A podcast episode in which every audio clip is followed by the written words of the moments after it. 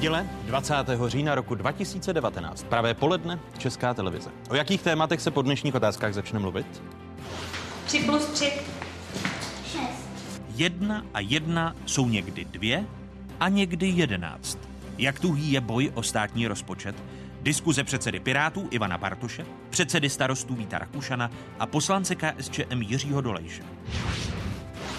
Rusko a Čína byly vždycky na čele těch eh, zemí, které odkud ty útoky přicházely. Neviditelný nepřítel. Máme brát vážně kybernetické útoky z Číny? Proč nevzbuzují větší rozruch varování tajné služby a Národního úřadu pro kybernetickou bezpečnost, který Čínu obvinuje z napadání českých institucí? Má naše země vůbec sílu a také vůli se bránit? Další téma první hodiny otázek.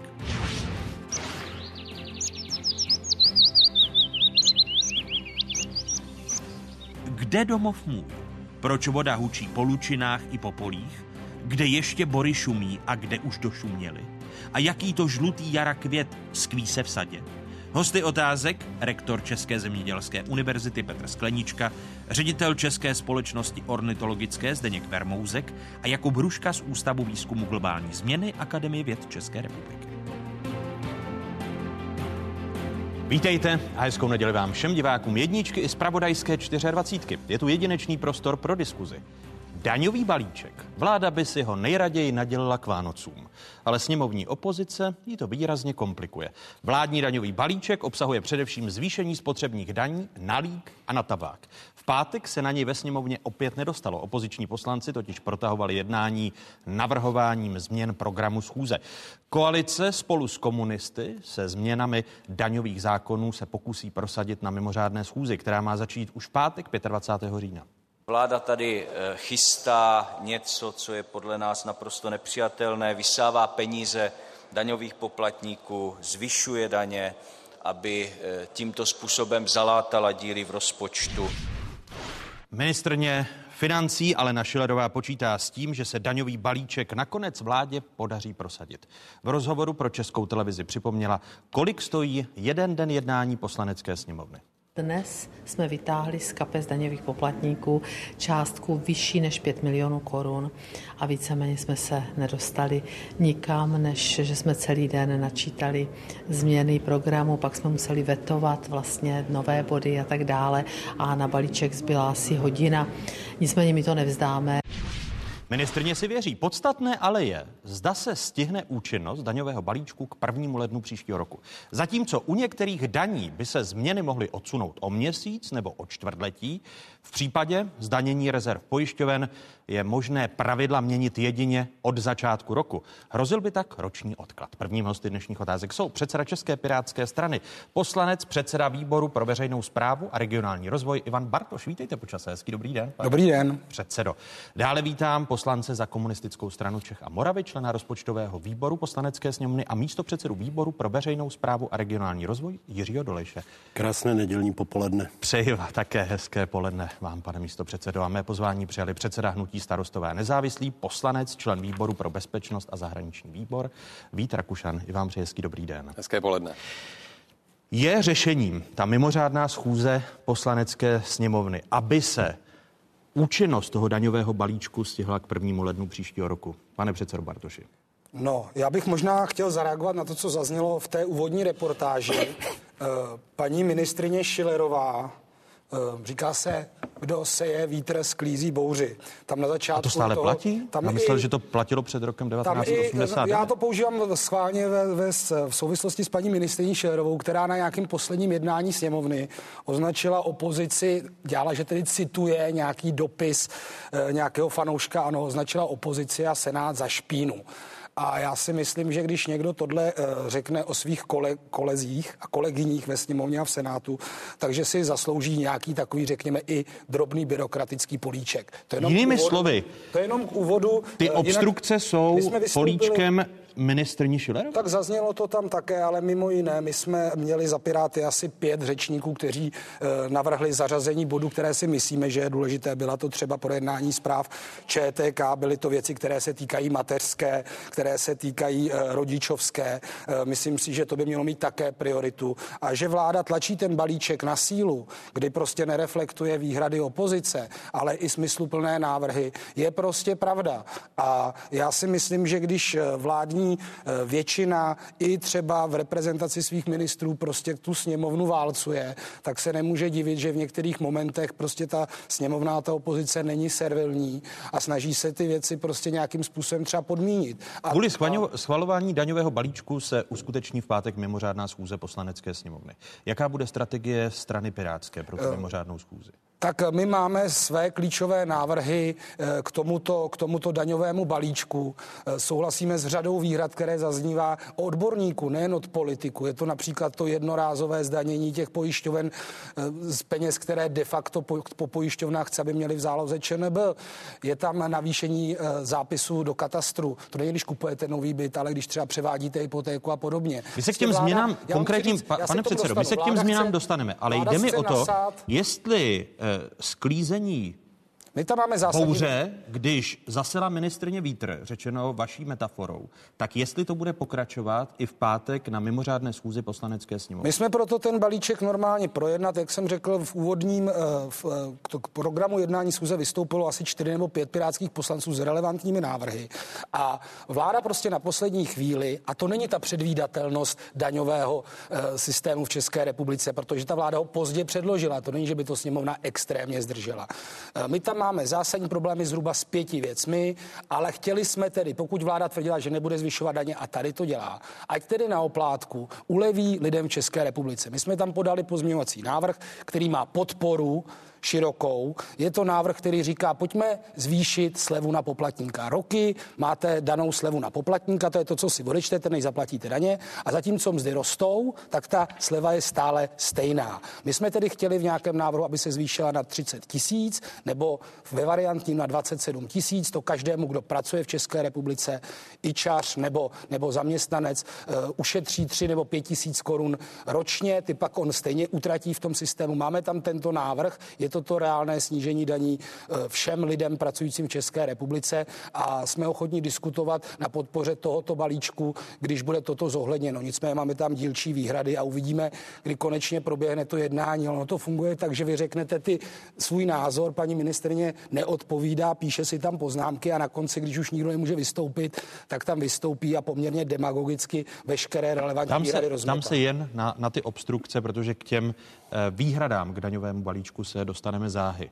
Eh, přijdou obstrukce na té chystané mimořádné páteční schůzi poslanecké sněmovny k daňovému balíčku od starostů nezávislých, pane předsedo? Tak není vyloučeno, že se pokusíme některé z těch bodů, které jsme se pokoušeli zařadit eh, teď už na té řádné schůzi, eh, třeba nějakým způsobem zařazovat opět. Nicméně ona je to mimořádná schůze, která by opravdu měla být věnována prostě jenom tomu danému bodu. To je podle je jednacího řádu? Ano, je téměř jisté, že k tomu projednání prostě v pátek dojde.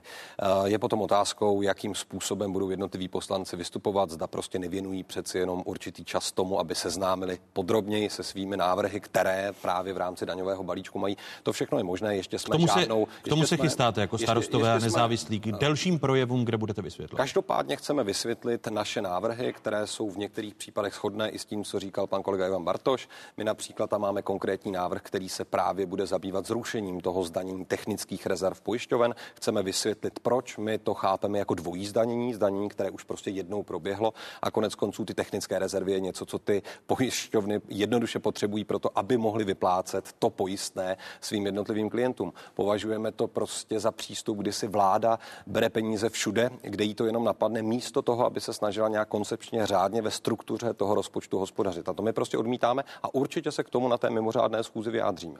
Pane místo předsedo Dolejši, postoj KSČM, vy jste podpořili eh, záměr hnutí ANO a sociálních demokratů ke svolání té mimořádné schůze poslanecké sněmovny.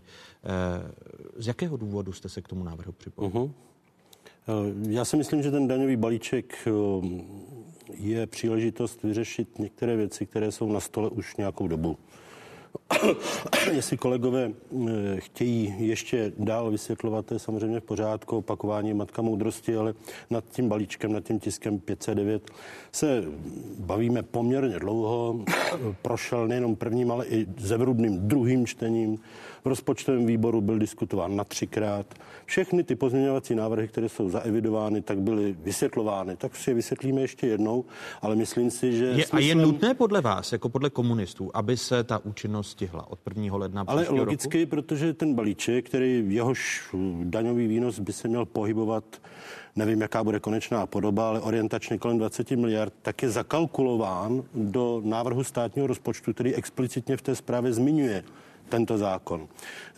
E, takže v podstatě přisypává do návrhu na příjmové straně e, příslušné peníze. A vy jako komunisté nemáte problém, protože teď jste e, pojmenoval skvělou věc. Jak vláda na poslední chvíli, když ještě nejsou schválené změny zákonů, tak souběžně jde to schvalování změn od 1. ledna a tvorba státního rozpočtu. Je to fér počítat při tvorbě státního rozpočtu se zákony, které nejsou v platnosti nebo nejsou schválené? Tak k návrhu státního rozpočtu asi, asi by nebylo realistické chtít, aby se ty daňové návrhy schvalovaly pro jistotu rok předem. A pokud daňové no, pokud by člověk chtěl koncepci, vy ne, nemyslíte, že by bylo vhodné i v eh, souvislosti Pozor. se změnami daní a daňových eh, sazeb, aby tady byla nějaká eh, předvídatelnost? Pozor. Vláda je menšinová, vláda ve svém programovém prohlášení má některé daňové detaily.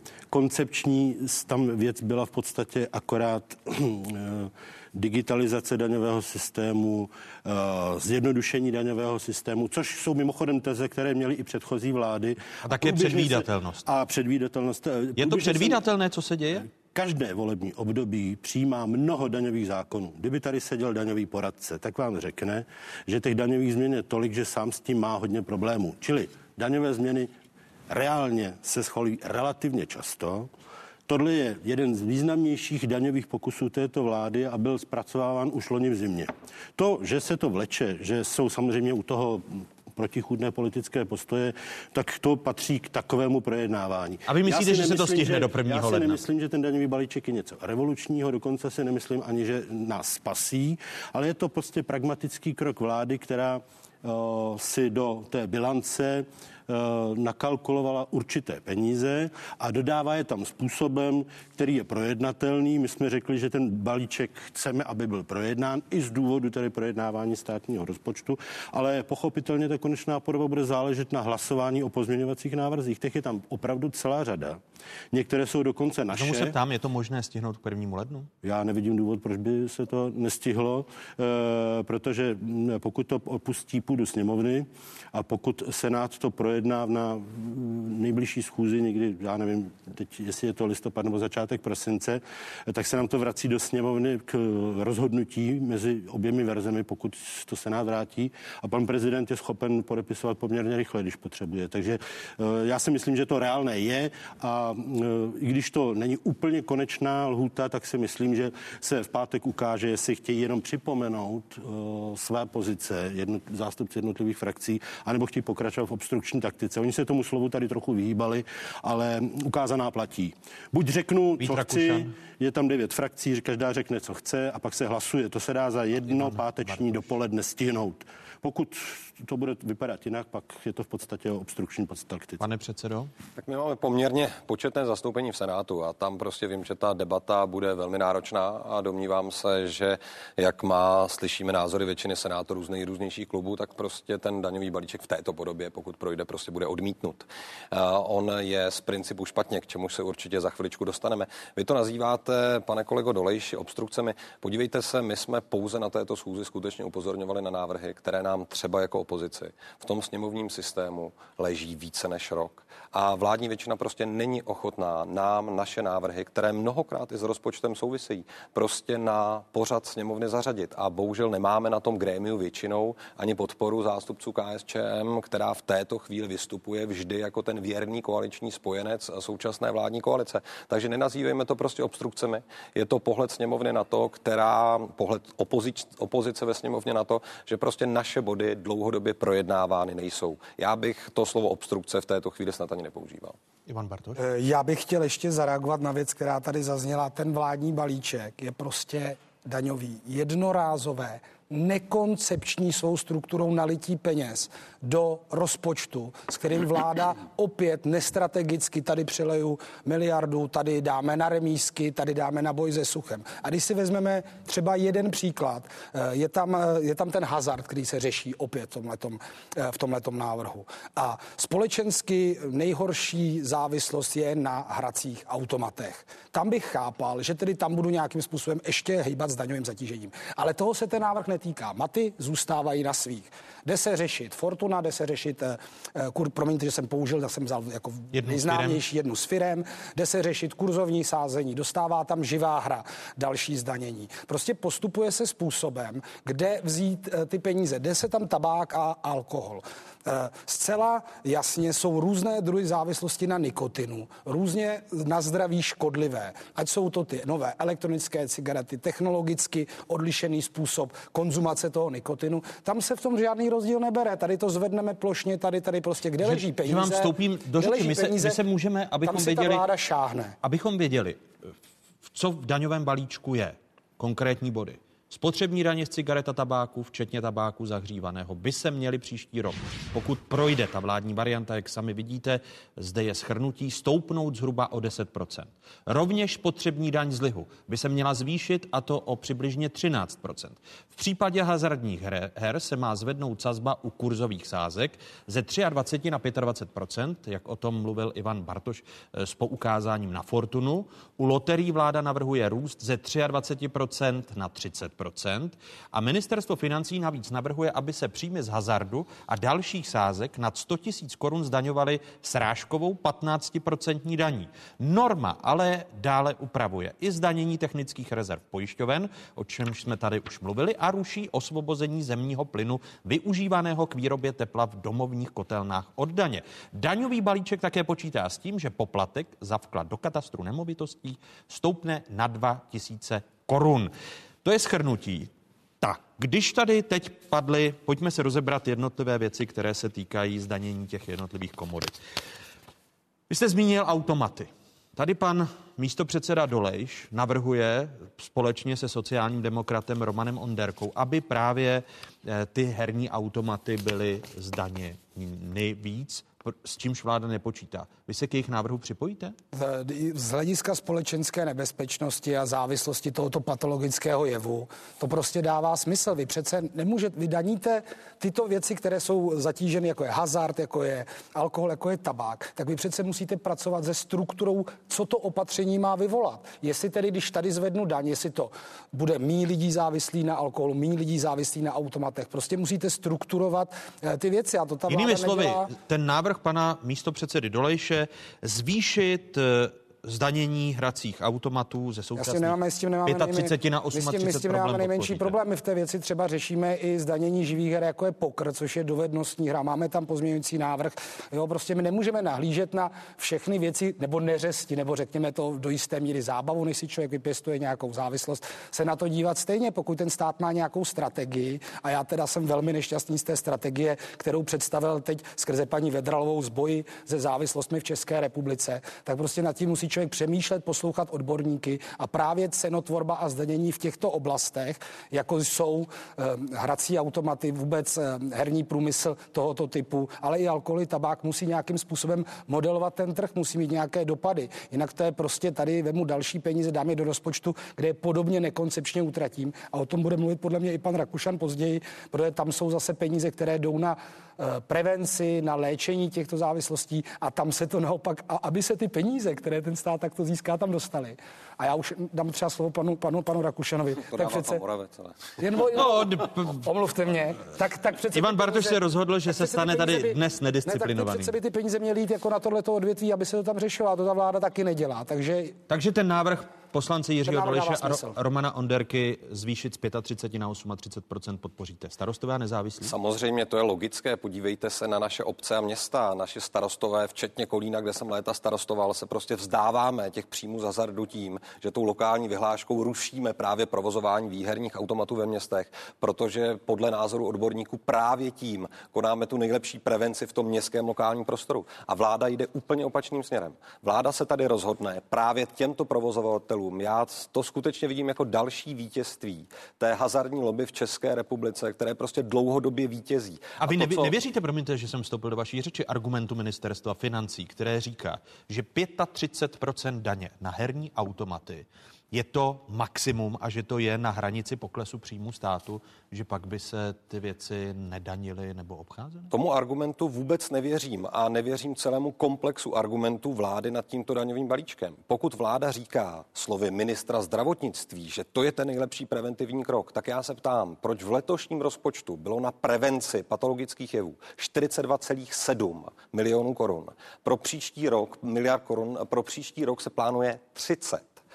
Proč ty peníze, které se nevyberou právě z těchto daní, které vláda navrhuje, se nevrací zpátky do té prevence? Vždyť je to přeci, přeci falešná argumentace od začátku. A k čemu to povede? Povede to k tomu, že se zdraží ta sportka toho babičky a dědečka, kteří se sázejí každý týden už 20 let a společenská nebezpečnost toho v rámci nějaké patologické závislosti je prostě nulová.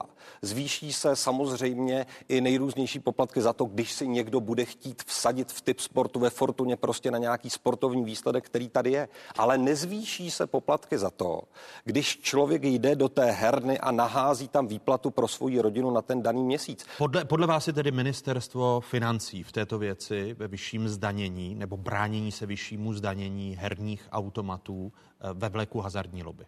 Já jsem o tom jednoznačně přesvědčen, protože ministerstvo financí si někde chce sáhnout na peníze. A co ono nám říká? Přeložme si to do jednoduchého schématu. Ono nám říká, my si ty peníze vytáhneme od těch, co zázejí sportku a chodí typovat na sportovní výsledky do nějaké sportovní kanceláře. Ale my si je nevezmeme od těch provozovatelů těch heren ve městech, kteří nejenom, že ničí ten městský prostor, ale vytváří tu reálnou patologickou závislost. A ještě v druhém plánu vláda říká, my peníze, které vybereme, prostě do té prevence nevrátíme. Tak ať v té chvíli nevystupuje pan minister zdravotnictví vůbec s tím falešným argumentem, že celé to má zamezit nějakým závislostem. To prostě nefunguje, to schéma v té argumentaci jednoduše padá.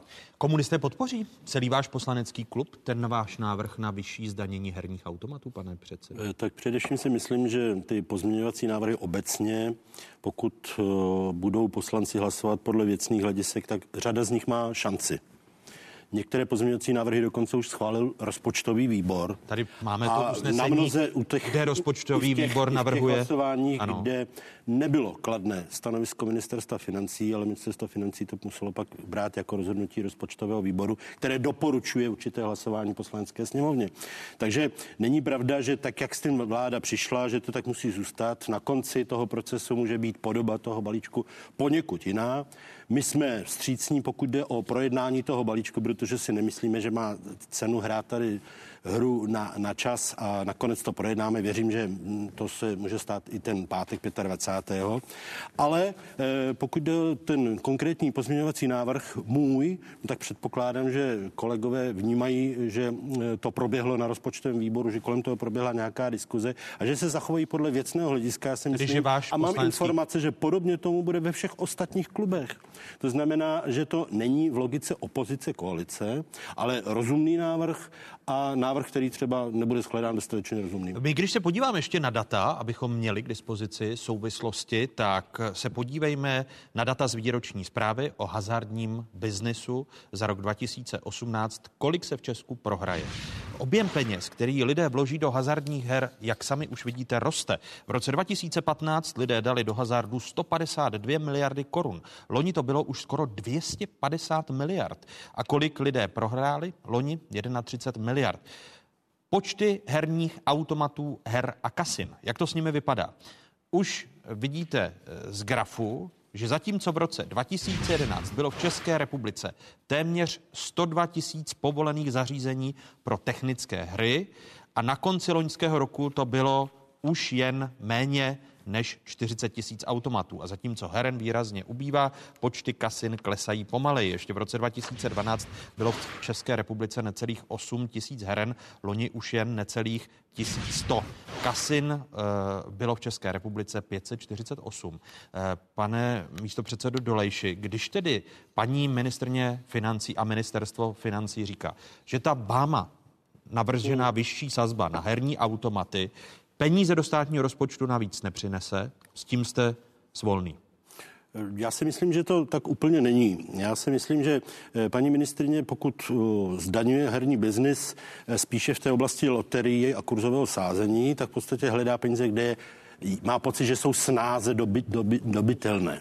Ale uvědomme si, že to vyšší zdanění, které navrhujeme s kolegou Onderkou, tak se týká 80% celého biznesu. Že i když tam někdo uteče takzvaně, Eh, tak eh, pořád tam zbývá ještě dost prostoru na to, aby ten daňový výnos byl. A upřímně a to, řečeno, že, promiňte, to, že, v tom to... balíčku 20 miliard, ano. to, o čem se teď bavíme, je řád 100 milionů až miliardy. Eh, rozhodně to není rozhod... ta klíčová částka. Ta klíčová částka se týká jiných položek, například tedy ono zdanění technických rezerv pojišťoven a další. Ale paní ministrně říká, že provozovatelé a hráči, když projde ten váš návrh a zvýší se zdanění herních automatů z dnešních 35 na 38% takže se přesunou do nelegální sféry. Hned ze dne na den všichni utečou, těch 80% biznisu, to je přece naivní. To, takhle to nefungovat těžko bude. Tak pro, co si myslíte o tom argumentu ministerstva financí? No tak přišli s určitým návrhem a ne, nechce se jim od něj ustoupit. Já si myslím, že otevřenost diskuzi by jim slušela. Eh, protože ta diskuze přináší věcné argumenty a myslím si, že nakonec, nakonec eh, rozhodnou poslanci svým hlasováním. Eh, to je to, nač se těšíme, už jsme to mohli mít za sebou, ale věřím, že toho 25. A pro paní ministrině by mělo být klíčové, že vůbec nějaký balíček mít bude a že bude moct bez větších obav projednat návrh státního rozpočtu. Ano, pane Chtěl jsem jenom reagovat. Tady přece ale nemáme žádnou analýzu od paní ministrině Šilerové, že to navýšení z 35 na 38 prostě zamezí tomu, aby tento biznis ještě vůbec nějaké peníze pro ten stát produkoval. A pokud se podíváme na ten váš graf, no tak co ten graf říká? Ano, počet herních automatů skutečně klesá, ale zatím nestojí žádná vládní preventivní politika. Zatím stojí rozhodnutí municipalit, města obcí, které prostě říkají, my automaty u sebe ve městě nechceme. A třeba v případě středně velkého města je to stojí i 25 milionů do rozpočtu ročně. Oni se toho vzdávají nula, právě, nula proto, právě proto, právě proto, že si myslí, že toto nepatří eh, do městského prostoru a že to skutečně má negativní sociální důsledky a potom ty sekundární výdaje jak státu, tak i měst jsou mnohokrát mnohem vyšší. Když jsme znovu viděli ten graf, vláda podle vás svojí politikou eh, preventivní politikou a zdaněním hazardu nemá na tom poklesu herních automatů, výherních automatů žádný podíl. Já nebudu říkat žádný, ono to chce samozřejmě rozpitvat ten graf do detailu, ale pokud jako starosta vím, v kolika městech se během těch posledních třech letech opravdu dospělo koncenzem k tomu, že je tam nulová tolerance, tak já bych skutečně tu zásadní zásluhu viděl na tom lokálním rozhodnutí. A to, že jsme byli jakýmsi kasínem a hernou celé Evropy, že se k nám jezdilo za zábavou i z těch sousedních zemí, to je prostě pravda. U kasín je to samozřejmě něco trochu jiného, protože mnohokrát právě ty lokální vyhlášky myslí na ty obyčejné herny, které zatěžují ten prostor, nikoli na kasína jako takové. Ale celý ten argument o tom, že vláda se snaží tímto daňovým balíčkem prostě pomoci nějaké prevenci patologických jevů, je od začátku falešný. A nás mrzí, že diskutujeme v úrovni daňových změn s absolutně falešnými vstupními argumenty, které vláda nastavila. Potom se mu, nemůžete úplně divit poslancům, že se v takovéto atmosféře o tom až tak moc nechtějí bavit. Já bych k tomu chtěl říct jenom asi dvě věci. To, jak jste ukazoval ten graf, co, o čem on taky, nebo ty statistiky, o čem to vypovídá. Tak jednak lidé roste průměrná mzda, víc vydělají logicky, tedy pokud Proto jsou zvyklí prosází. sázet. No ale je to podobně jako s tím pitím. Jo? Lidi jako pijou, protože jsou nešťastní, protože život je těžký. My máme eh, milion exekucí v České republice a lidi stále sázejí, protože to je ten dream, jak já z toho uteču. Vyhraju tady nějaké peníze. Jo? To je jako ten patologický je v tom, že ten člověk se stačí utíct z toho běžného života pět dní do práce, dva dny víkend s rodinou.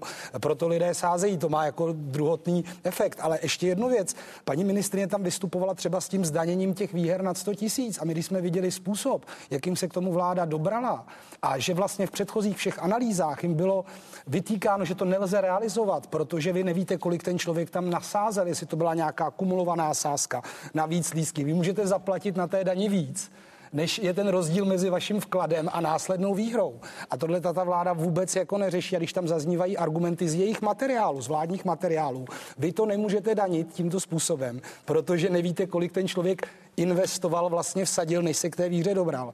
A vlastně co reakcí je jako výsměch. Jo? To je ten zásadní problém. A ještě jedna věc k těm hracím automatům. Doba se mění. Stejně tak, jako si přesouvá většina věcí do chytrého telefonu, tak prostě ty automaty, ta třešnička, eh, broskev, já nevím, švestka, ta se přesouvá do telefonu, no tak vy to máte napojený na online účet a v podstatě si to tam můžete takhle v autobusu šudlit na tom telefonu. A to už byla předchozí regulace hazardu, kdy se šlo na ty jednotlivé licence, no tak samozřejmě ty velké domy, které řeší hazard již globálně, nejsou specifické pouze na kurzovní sázení, tak samozřejmě ten přesun do deseti let bude na chytrý telefon, kde prostě nikdo nebude chodit eh, do herny v libovolném městě, ale prostě si pustí aplikaci aplikaci a v klidu domova těch 100 tisíc prohraje úplně stejně. Navíc to ještě ani nebude vidět, že tam něco hází, protože to je napojený na účet. Jako ta doba se mění a to by měl ten stát řešit i v rámci té prevence a ne si vzít kurzový sázení nebo sasku, jako moji rodiče roky sázeli, nikdy nic nevyhráli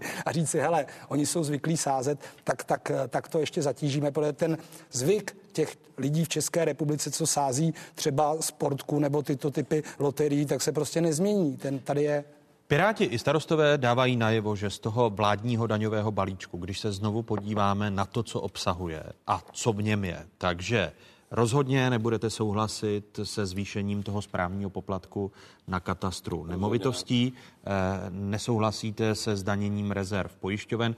Komunisté kteří tolerují vládu. Hmm. Eh, vy budete souhlasit se zdaněním rezerv pojišťoven jednomyslně jako poslanecký klub příští týden v pátek? Tak eh, celá řada našich připomínek byla realizována už usnesením rozpočtového výboru. Eh, tam, Kde prošel a propos i ten tam, váš návrh? Ano, i ten můj, ale nebyl jediný. Byl tam skorigována zdanění výher, kdy výhry nejsou zdaněny všechny, ale jsou z toho vyňaty ty malé výhry. Velké výhry zůstávají zdaněné. Eh, pak tam eh, byly změněny otázky zdanění výtopen, Eh, což je záležitost fyzic, fyzické osoby, mají úlevu. To jsou ty eh, kotle? Teď, eh, jsou to domky, kde je několik bytů, které si chtějí pořídit jaksi alternativní a levnější topení, tak aby oni jaksi měli tuto šanci, tak tam vypadá ta, to, ta úleva a zůstaly tam teda centrální výtopny. Čili to je další, další korekce. Čili my tam několik těch korekcí, korekcí máme a... Mm, Rozhodně se to netýká ale tedy těch, těch rezerv pojišťoven. U těch pojišťoven v principu jsme, je to zaprvé programem prohlášení vlády. To, kdyby tu seděl někdo z menšinové vlády, tak by to určitě připomněl, že to bylo avizováno. Vy tolerujete, proto obecně, jste tady, obecně, asi to obecně, no, ale ne, ne zrovna pro daňovou politiku, ale uh, je to obecně formulováno v programu prohlášení vlády. Eh, to, jak to řešila vláda konkrétně, narazilo na celou řadu připomínek, zejména pokud je vztah neživotní a životní pojištění. Eh, čili byli to dokonce vládní poslanci, sociálně demokratičtí, kteří na tom rozpočtovém výboru chtěli z tohoto životní pojištění výjmout. Eh, problém je, že se to týká relativně eh, velkého objemu peněz, byť je to rozděleno do dvou let, eh, takže předpokládám, že toto spíš bude snaha, aby toto v tom balíčku zůstalo. A my určitě nejsme ti, kteří by chtěli dělat soudce mezi sociální demokracií a ANEM v této věci, takže... Takže podpoříte vládní budem, verzi. Budem držet, budem držet, aby ten balíček měl aspoň nějaký výnos, ale... Tedy podpoříte vládní verzi zdanění, detailní, zdanění, detailní, de, detailní hlasování v jednotlivých těch kauzách ten... je tam, já nevím, asi 30 pozměňovacích návrhů. Tam je 50. Tam eh, je zhruba 50 no. pozměňovat. Ale některé, Budete hlasovat... některé jsou obdobné, čili řekněme těch kaus hlasovacích meritorně je kolem 30, takže si ještě nepochybně před tím finálem uděláme poradu, kde by jsme mohli nějaký detail ještě podpořit, ale v gro, to gro bereme ten balíček jako takový s korekcí, kterou přinesl rozpočtový výbor. A dává, dává vám smysl jako ekonomovi a zástupci KSČM, která toleruje vládu, aby lidé, když platí ze svých daní katastrální úřad, tak aby se zvyšoval poplatek eh, za zápis v katastru nemovitostí z dnešní tisíci korun na dva tisíce korun. To podpoříte? Tak na rozpočtovém výboru jsme proto jsme to podpořili. Eh, protože jsme akceptovali tu argumentaci ministerstva eh, financí, že samozřejmě rostou, rostou náklady a to je příspěvek na růst nákladů. Eh, chápu, že... Ale také roste rozpočet katastrálního úřadu, proto se ptám, jestli stát má z nás jako daňových poplatníků ty peníze tahat dvakrát, třikrát. Tak dobře, tak zrušme tedy rozpočet katastrálního úřadu a, a ať to dostaneme z poplatku. Ale je tady rozpočet katastrálního úřadu a hmm. ještě se o 100% zvýší poplatek na katastrálním úřadu? Jak jsem řekl, eh, naše hlasování ve výboru nebylo pro změnu toho, co navrhovala vláda. Takže vám to přijde sociálně citlivé? No, eh, tam jsou daleko závažnější sociální problémy. Eh, toto no, samozřejmě... ale vy jste levicová strana, pane místo předsedu. Proto se na to ptám, jestli v tom finálním hlasování příští týden v pátek sociálně citlivá strana, která to alespoň deklaruje, takže podpoříte zvýšení, stoprocentní zvýšení poplatku do katastru nemovitostí? Zdanění? No, já především vnímám to, že rozpočet jako takový řeší velkoobjemově některé sociální věci. Eh, takže, takže vám zápis... Eh, takže kdybych vnímal parciální argument, dílčí argumentaci kolegů, kteří to či ono by udělali jinak, tak jako z toho rozpočtu začnou mizet peníze. Eh, čili já ne, třeba... Oni začnou přibývat. Já, já, já třeba ptá, chápu já se kozáka, na... který bude ano. muset za krabičku zaplatit nějakou korunu navíc, ale zrovna toto není oblast, kde bych jako za to cedil krev, protože si myslím, že je daleko důležitější, jestli budou rodičovské příspěvky, jestli budou a tak dále a tak dále. To, co možná se k tomu dneska ještě dostaneme, co přináší tedy ten návrh státního rozpočtu. Tomu se záhy dostaneme. A eh, věci jako, já nevím, zrušit daň z nemovitosti nebo řešit ten správní poplatek eh, pro nás nejsou to, kde bychom s vládou chtěli bojovat. My tu toleranci nemáme postavenou na daňové oblasti, ale nakonec ta menšinová vláda nějak tyto věci prosaz, protáhnout sněmovnu musí, vede se o tom jednání. A ta jednání jsou plná kompromisů. To připouštím, že jsou plná kompromisů, ale uh, také nastaveno politi- rozdělení politické moci dneska ve sněmovně.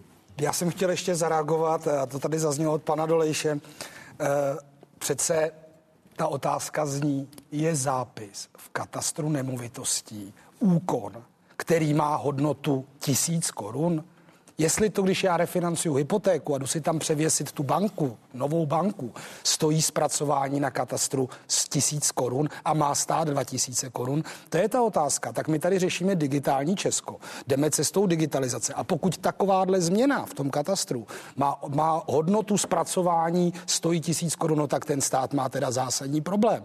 A my tady eh, se hází tou částkou, jako říká se, kolikrát to v životě děláte. No několikrát člověk tu změnu dělá. Já prodávám třeba, dám příklad, na severu, já teda neprodám, prodáváte nějaký malý pozemek, kus zahrady sousedovi, aby si tam udělal příjezdovku nebo založil kompost. Zaplatíte za to 2000 korun. 2000 korun. A tam dochází skutečně jakoby k té multiplikaci jo, toho poplatku. To není jenom, když si koupím byt, tak dám ještě dvojku a ono se to jako ztratí.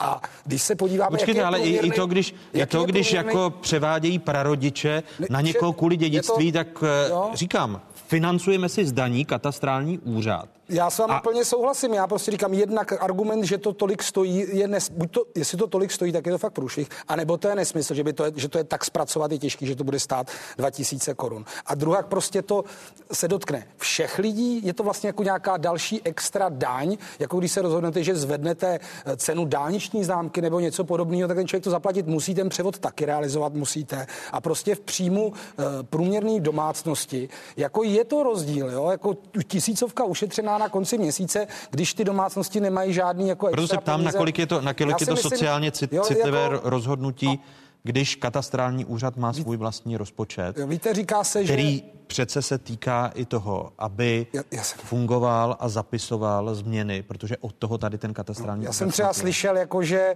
když se bavilo, kolik v Čechách stojí pořeb, jo, tak ono taky umřete jenom jednou, jo, a ta cena jako je důležitá toho pořbu. A tak prostě ten argument, který zazníval, kolikrát to potřebujete vhledem k ceně nemovitosti, nebo jo, který kupujete, je to vlastně irrelevantní, to prostě není. V počtu lidí, kteří tu tento úkon realizují, stoprocentní navýšení, prostě tak ten stát ví, že tam ty peníze leží. Je, problém, je problém je jeden. My se teď bavíme o daňovém zákonu nebo daňovém balíčku.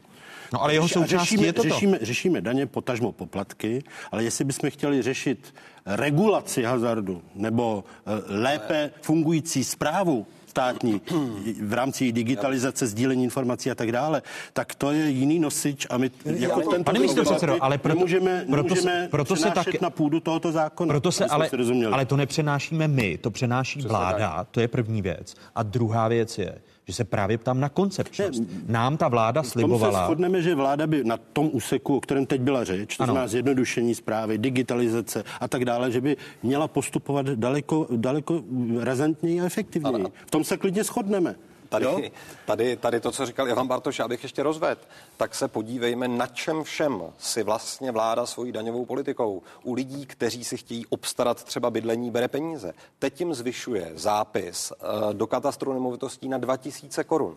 Máme tady daň z nabití nemovitosti, kterou jsme opakovaně navrhovali, aby byla jako nehorázná, neetická daň prostě zrušena. Protože ta mladá rodina, které vy údajně chcete třeba i jako KSČM pomáhat k dostupnému bydlení, tak nejenom, že zaplatí daň z toho, že si pořídili na hypotéku nějakou nemovitost. Oni potom ještě jdou na ten katastr si to zapsat a vy po nich chcete najednou ještě navíc tisícovku. Prostě celá ta koncepce toho daňového balíčku hazardem počínaje a konče například zápisem do katastru je postavená na tom, že vy potřebujete peníze, abyste mohli hezky říkat lidem v této zemi, na co všechno jim přispíváte, co jim dáte zadarmo, jaký příspěvek jim dáte, ale ty peníze prostě v celém tom systému toho daňového balíčku si berete od nich. A berete si to od těch nejchudších, berete si to ode všech lidí v této zemi, berete si to od těch, kteří se té povinnosti prostě nemohou vyhnout. A to je koncepčně od začátku špatně. A ještě přitom v argumentaci lžete různými pojďme, pojďme velmi stručně ještě k rozpočtu na příští rok. Ten začne budete v poslanecké sněmovně probírat příští týden ve středu. Eh, už jsem tady zmiňoval, že státní rozpočet na příští rok počítá s penězi eh, ze zmiňovaného daňového balíčku, který jsme tady zevrubně eh, probírali. A to ministerstvu financí vyčítá ekonomka Helena Horská, která v rozhovoru pro otázky pronáší i tato slova ministerstvo financí během, řekněme, jara a pak počátku léta zapracovalo do návrhu státního rozpočtu takzvaná diskréční opatření, která sahají skoro k 30 miliardám korun a těmito diskréčními opatřeními, tím ještě neschváleným daňovým balíčkem si vylepšili příjmy státního rozpočtu o více než 30 miliard korun. Komunisté, kteří vládu tolerují, tak měli zprvu výhrady ke státnímu rozpočtu na příští rok, ale poté, co premiér Andrej Babiš souhlasil s otevřením úhradové vyhlášky, do níž vláda přidá dalších zhruba 5 miliard korun, eh, podpoří KSČM rozpočet v prvním čtení. Jinými slovy, byla to vaše poslední podmínka a teď už rozpočet schválíte. Doporučení stranického orgánu je směrem k prvnímu čtení, tedy schválení těch základních čísel, aby jsme nemuseli rozpočet vracet a e, předělávat v těch nejvě, nejklíčových parametrech. A co to a, třetí čtení?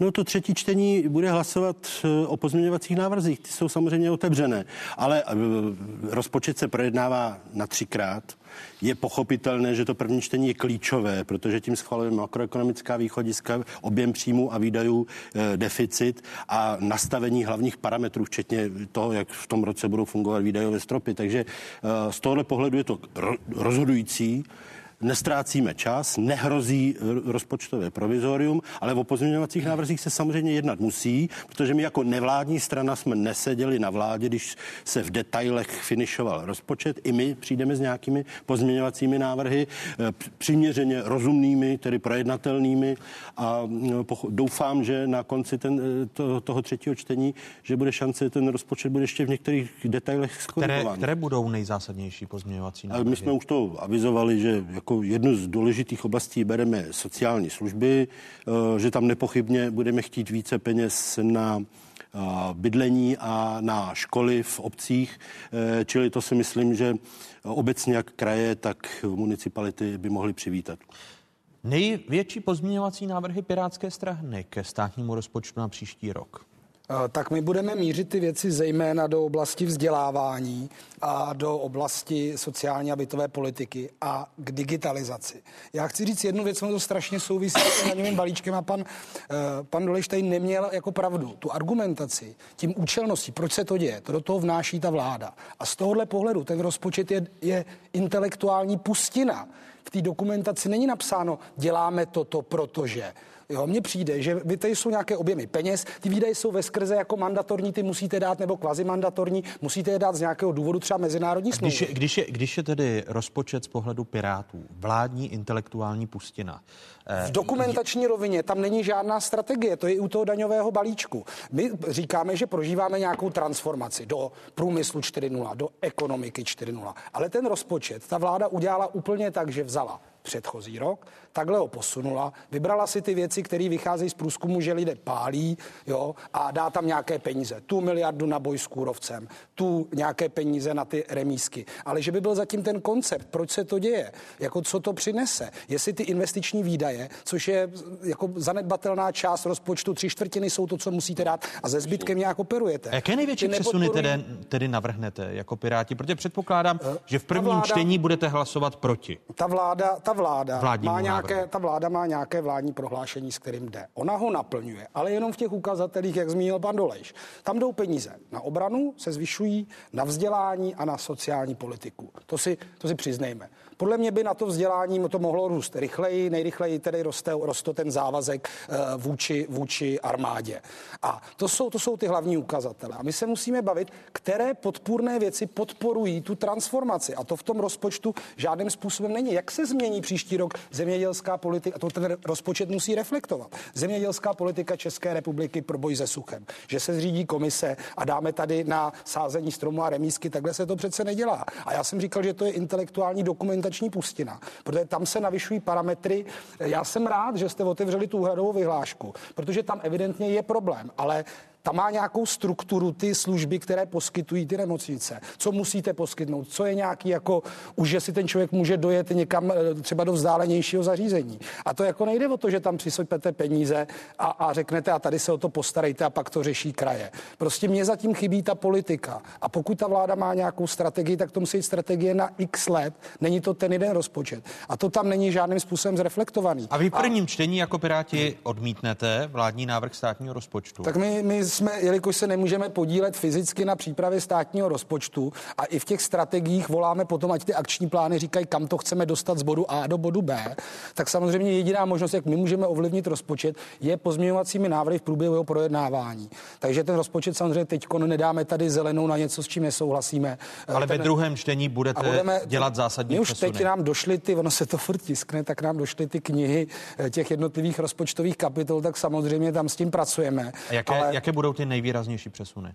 Eh, jak jsem říkal, je to otázka, je to otázka vzdělání, ale vy musíte vědět, na co ty peníze utratíte. No, pokud proto, je tam, proto se vás tam, když řeknete vzdělání, tak jste stejně tak intelektuálně transfer... pustý jako ten, ten návrh. Očekával, očekával jsem od vás Děkuji, něco vláda, inte, vláda přislíbila, intele, ano, intelektuálně. Vláda přislíbila růst platu učitelů. My tady máme třeba platy vědeckých pracovníků a vlastně celá ta, ne v první linii, eh, lidsk, lidský zdroje v oblasti školství, ale ten rozpočet se musí opírat o reformu. Není tam reforma, nedávejte tam víc peněz. Neví se, na co se to utratí, nedávejte tam ty peníze. Tam se hovoří o železnicích, o přesunu automobilové dopravy na železnice, ale ten rozpočet na ty železnice je tak jako trochu schovaný. On tam je ještě jako alokovaný skrze, skrze nějaké transfery, ale taky to tomu neodpovídá. Takže my budeme tlačit. Máte k tomu důvod, proč tady zvyšujete náklady, nemáte, dejte ty peníze jinam. A myslím si, že zcela zásadní z pohledu mě jako člověk člověka, který teda i se stará nějakým způsobem o digitalizaci, v digi, právo na digitální službu,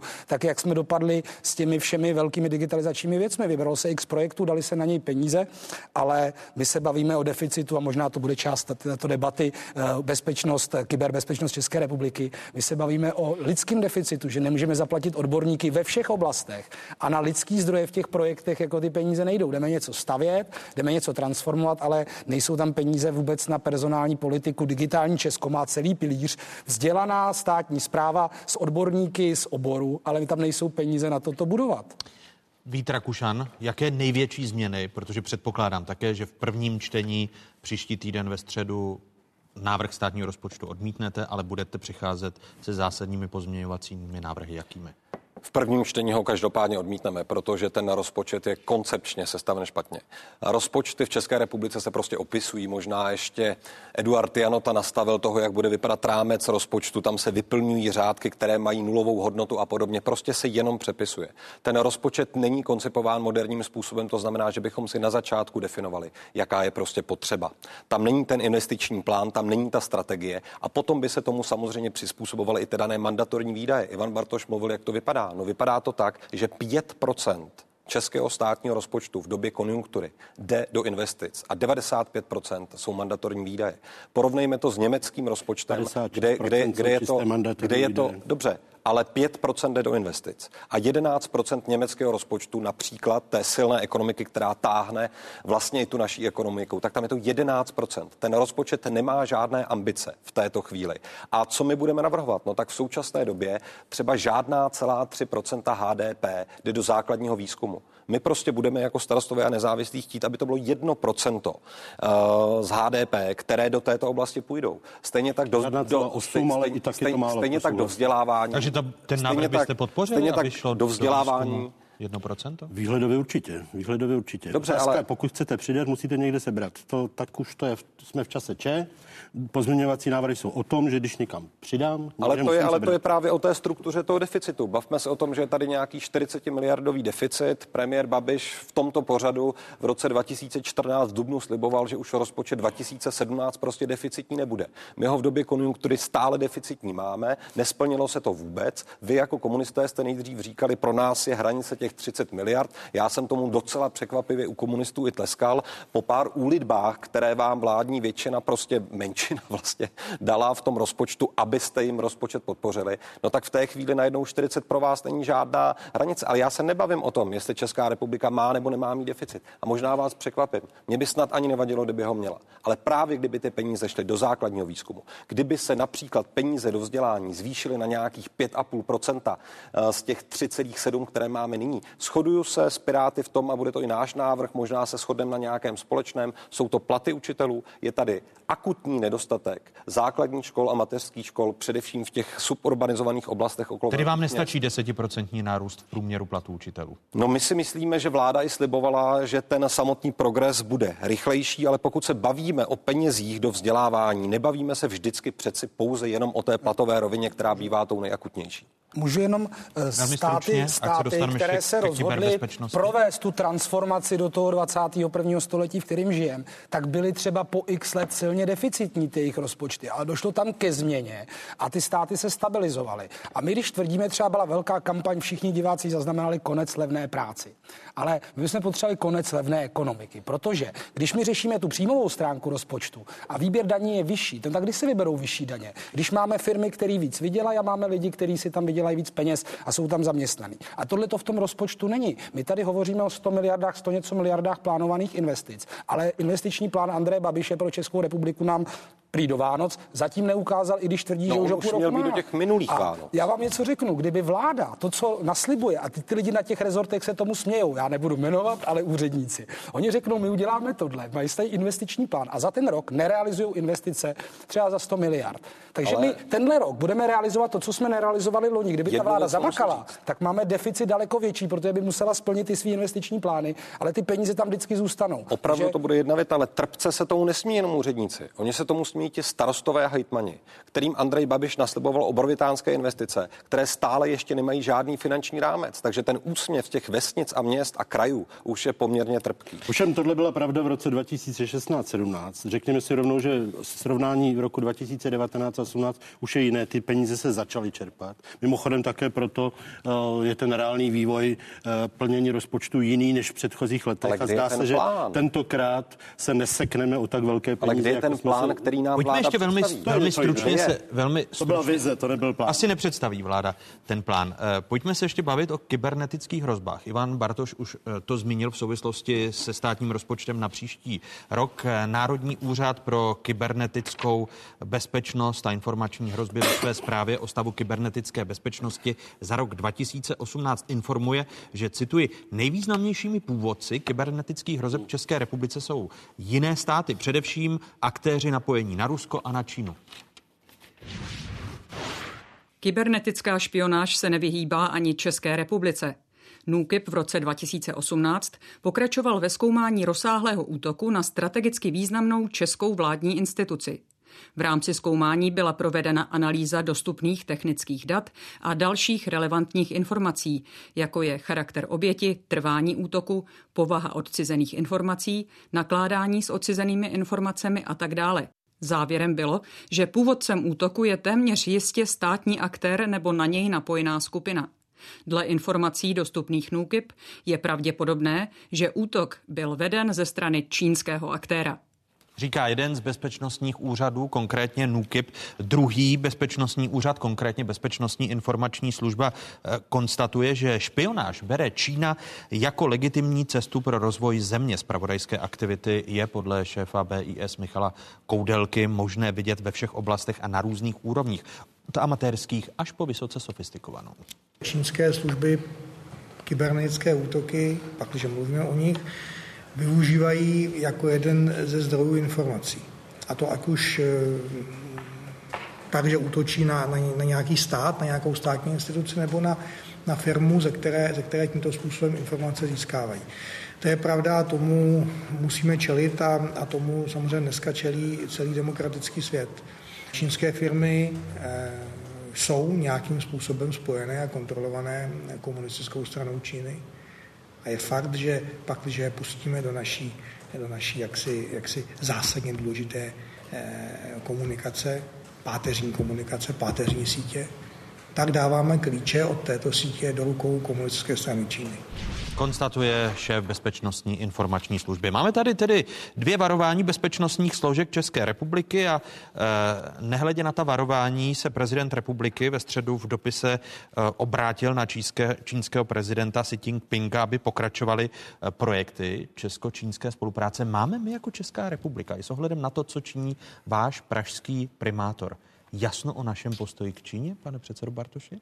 Eh, já si zrovna nemyslím, že otázka kyberbezpečnosti je o postoji k Číně nebo k Rusku nebo k komukoliv. Že to jakoby směšujeme rovinu teď politickou a tu bezpečnostní. A to není možné. Uh, Podívejte, aby se prolínali. Podívejte. Máme je úplně oddělovat. Je otázka, ne je otázka kyberbezpečnosti a to je otázka zabezpečení systému, která se skládá z technologické části, jaký tam máme dráty, jaký tam máme zařízení, jestli je bezpečný a z části, řekněme, eh, uživatelské úředníků a ministerstev. Oboje dvoje musí být suprově zabezpečené. A pak je rovina politická a pak je rovina bezpečnostní. Mně se v této zprávě NUKIP uh, líbila jedna věc, kde skutečně hovoří o tom, že my musíme uh, zbytnit to zabezpečení České republiky, jak po té personální stránce, tak po té technologické.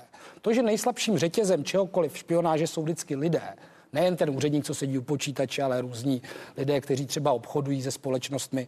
To je, to je další věc. Eh, já si myslím, že bychom měli k tomu postupovat zodpovědně. Pan Hamáček by to neměl bagatelizovat, protože minister dokonce řekl někdy nedávno, oni to potom vyvrátili v Českém rozhlasu, že ani ta čísla nejsou pravda, že ty investice do toho zabezpečení jsou tak náročné, že je levnější řešit ty dopady, eh, což teda samozřejmě se moc nelíbilo lidem, kteří rozumí kyberbezpečnosti.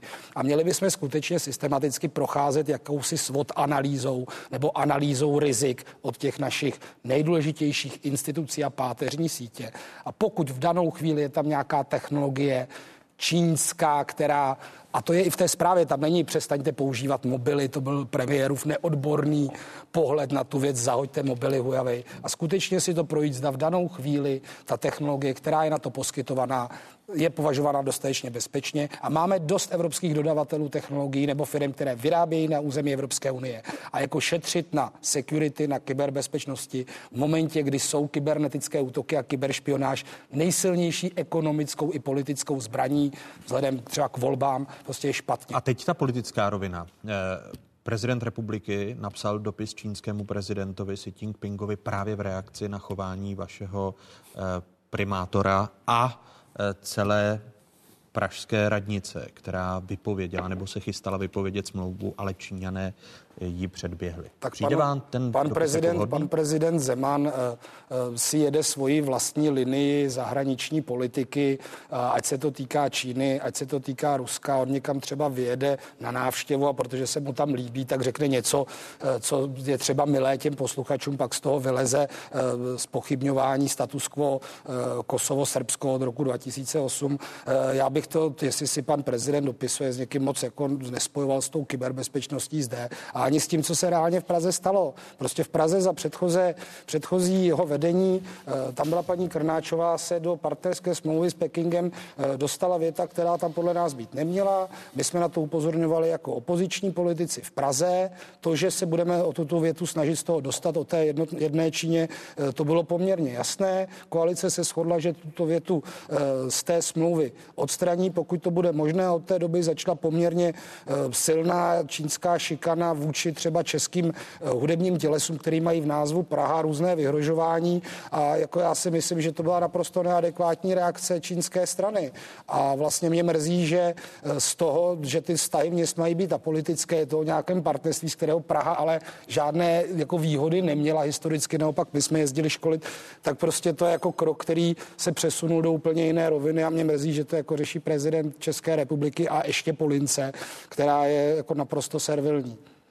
Jeho dopis máte jako servilní. No. no tak jeho chování dlouhodobě takové je a já jsem rád, že česká zahraniční politika má stabilní prostě pilíře a takovéhle různé výstřelky, eh, byť třeba od hlavy státu, nebo i od pana premiéra, kterému někdy eh, Facebook ujede a je rychlejší než popis reality, eh, takže prostě nakonec to ta česká mezinárodní politika narovnává do patřičných, patřičných rovin a já si myslím, že prostě vztah mezi dvěma městy je buď to partnerský, to znamená rovnocený, a ne, že když to jedno město... Musí, musíme končit, aby Pardon, děti na jedničce dostali to, pohádku. Ne, když se to město ozve, tak ho, jako, tak ho jako celý stát zešikanuje. Ivan Bartoš, Vít Rakušan a Jiří Dolejš byli prvními hosty otázek. Děkuji vám mnohokrát, těším Díky se na další. Díky. A co vás čeká? Loučíme se, jak bylo řečeno, z diváky jedničky, ale na jedničce i 24 uvidíte zprávy a na 24 přepněte si na spravodajskou 24, kde otázky pokračují za pár okamžiků. Budeme se bavit o krajině v ohrožení, o nedostatku vody, kdo a co, proč ničí přírodu, proč mizí zemědělská půda, jak jsme připraveni na sucho. Hosty budou například rektor České zemědělské univerzity Petr Sklenička, ředitel České společnosti ornitologické Zdeněk Vermouzek a Jakub Hruška z Ústavu výzkumu globální změny Akademie věd České republiky. Pokračujeme po stručných zprávách na ČT24.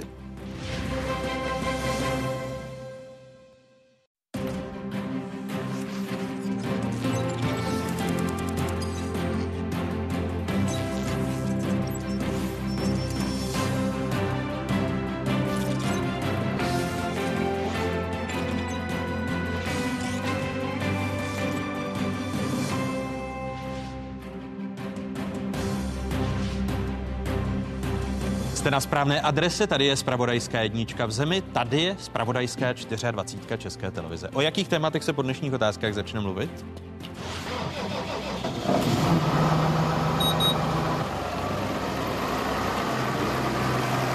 Co drancuje českou, moravskou i sleskou krajinu?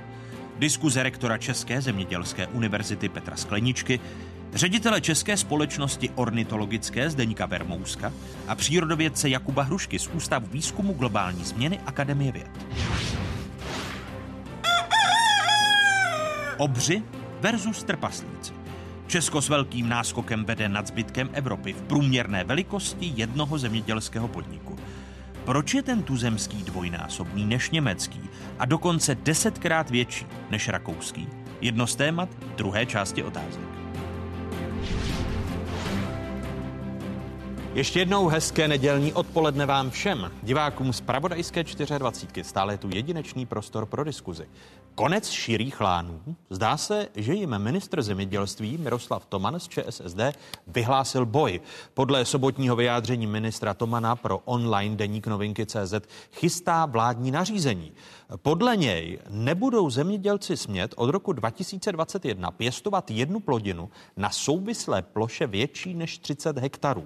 Ministr Ministerstvo zemědělství odhaduje, že tato zásadní změna způsobu hospodaření se dotkne zhruba 3 tisíc zemědělců v České republice, kteří hospodaří na polích s celkovou výměrou zhruba 1 milion hektarů.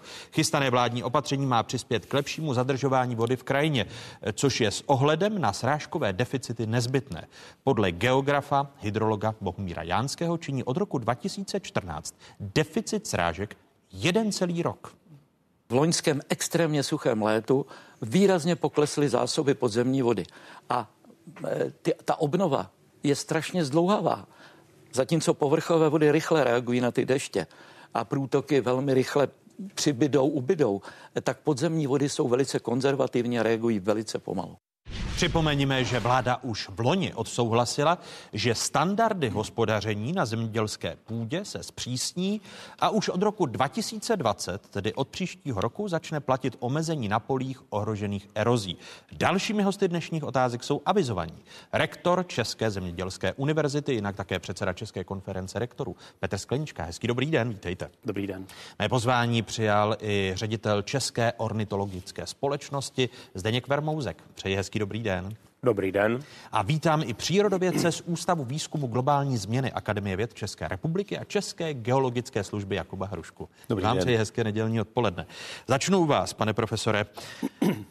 Jak to vládní nařízení, které avizuje ministr zemědělství Miroslav Toman, přispěje k boji se suchem? Já jsem za to vládní nařízení velmi rád, protože uh, my už jsme ho uh, snažili se vnutit několika předchozím vládám. Teď to vypadá, že skutečně se to dotáhlo. Těch 30 hektarů uh, je, neříkám klíčový, ale je to nějaká, nějaký krok ke správným směrem, bych řekl, protože jednoznačně zatím z dosavadního průběhu adaptace české krajiny nebo středoevropské krajiny ukazuje se jasně, že zkrátka drobnozrná heterogenní krajina reaguje mnohem lépe na tu adaptaci eh, než ta homogenní krajina, protože my skutečně se Slovenskem jsme jako jak, jak, jakési, jakási eh, homogenní enkláva uprostřed jemnozornější takový eh, eh, střední Evropy. A a ukazuje se, že skutečně je potřeba to nějakým způsobem regulovat. Těch 30 hektarů. Není to stále ještě mnoho? A vy, vy už jste naznačil, no, že jste se snažili, no, snažili. protlačit to, to u předchozích vlád. No. To znamená, je to pozdě hmm. A ještě z těch 30 hektarů nejste moc nadšen. No tak jsem aspoň tak říkám, protože 30 hektarů, když někdo říká, že mu to příliš zmenšem, jsou někteří zemědělci, kteří furt ještě jako tvrdí, že, že to je příliš omezující. Je to je to prosím vás 300 metrů krát 1000 metrů. Hmm. Jo, to je furt blok jako blázen velký.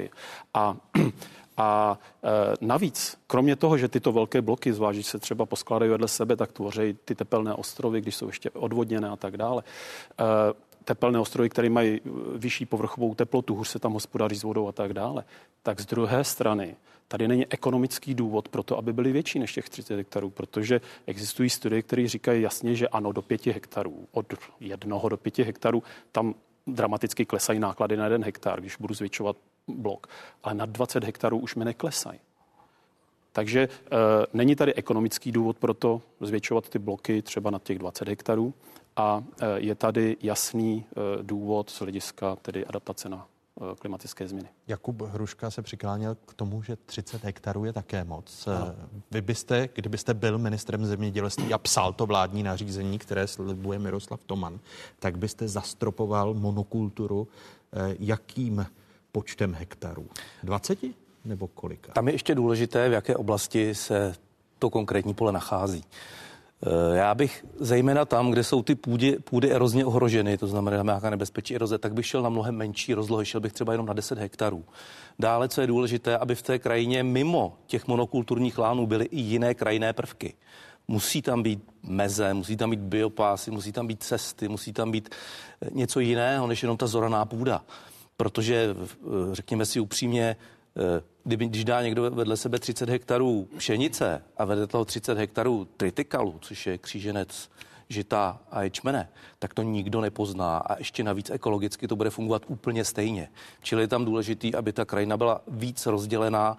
Těch 30 hektarů v současné době je bez pochyby dobrý začátek, ale je to, abych Jinými řekl... slovy, může se to obcházet, pokud to vládní nařízení nebude obsahovat i to B? Chápu ano, to, chápu to ano, správně? Ano, že ano Tu druhou plodinu se přiznám, že to od vás slyším poprvé. Máme my lajci jenom žito, pšenice, oves a podobně. Takže eh, bude i klíčové, jak bude přesně to vládní nařízení formulováno. Ano, protože i v tomto případě ďábeli v detailu. Mm-hmm úplně stejně jako v tom letošním nařízení, eh, teda v tom, které má platit od příštího roku na těch eh, erozí ohrožených půdách. Eh, mluví se o tom omezení výborně, ale je tam varianta náhrady toho rozdělení vytvořením biopásů.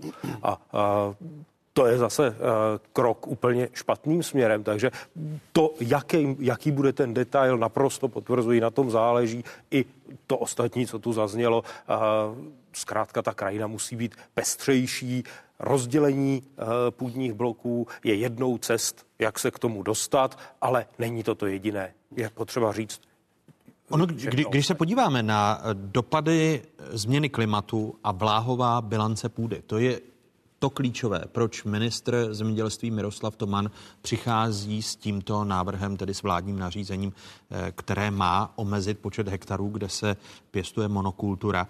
Prognozy Ústavu výzkumu globální změny Akademie věd České republiky nejsou optimistické. Tady jsou ty nejnovější prognozy. Sami vidíte mapy vláhové bilance, sami jako televizní diváci vidíte zřetelný úbytek vláhy od dubna do června, tedy v období klíčovém pro většinu zemědělských plodin i lesních dřevin.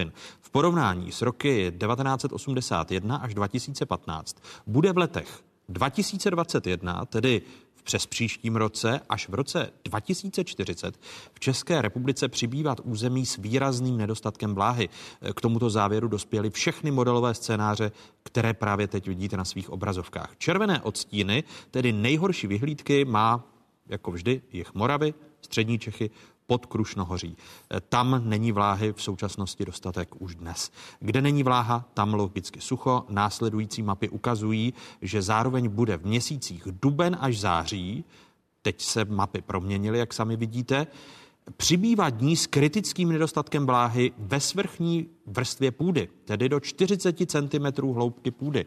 Jde tedy o kritický nedostatek vláhy především pro rostliny. Nejtmavší ostíny ukazují, kde bude takových dnů nejvíce, tedy kde se nacházejí oblasti nejvíce zranitelné vůči suchu. Zpočátku půjde opět o stejné lokality, které jsem už jmenoval, to znamená Jižní Moravu, Střední Čechy a Podkrušno hoří.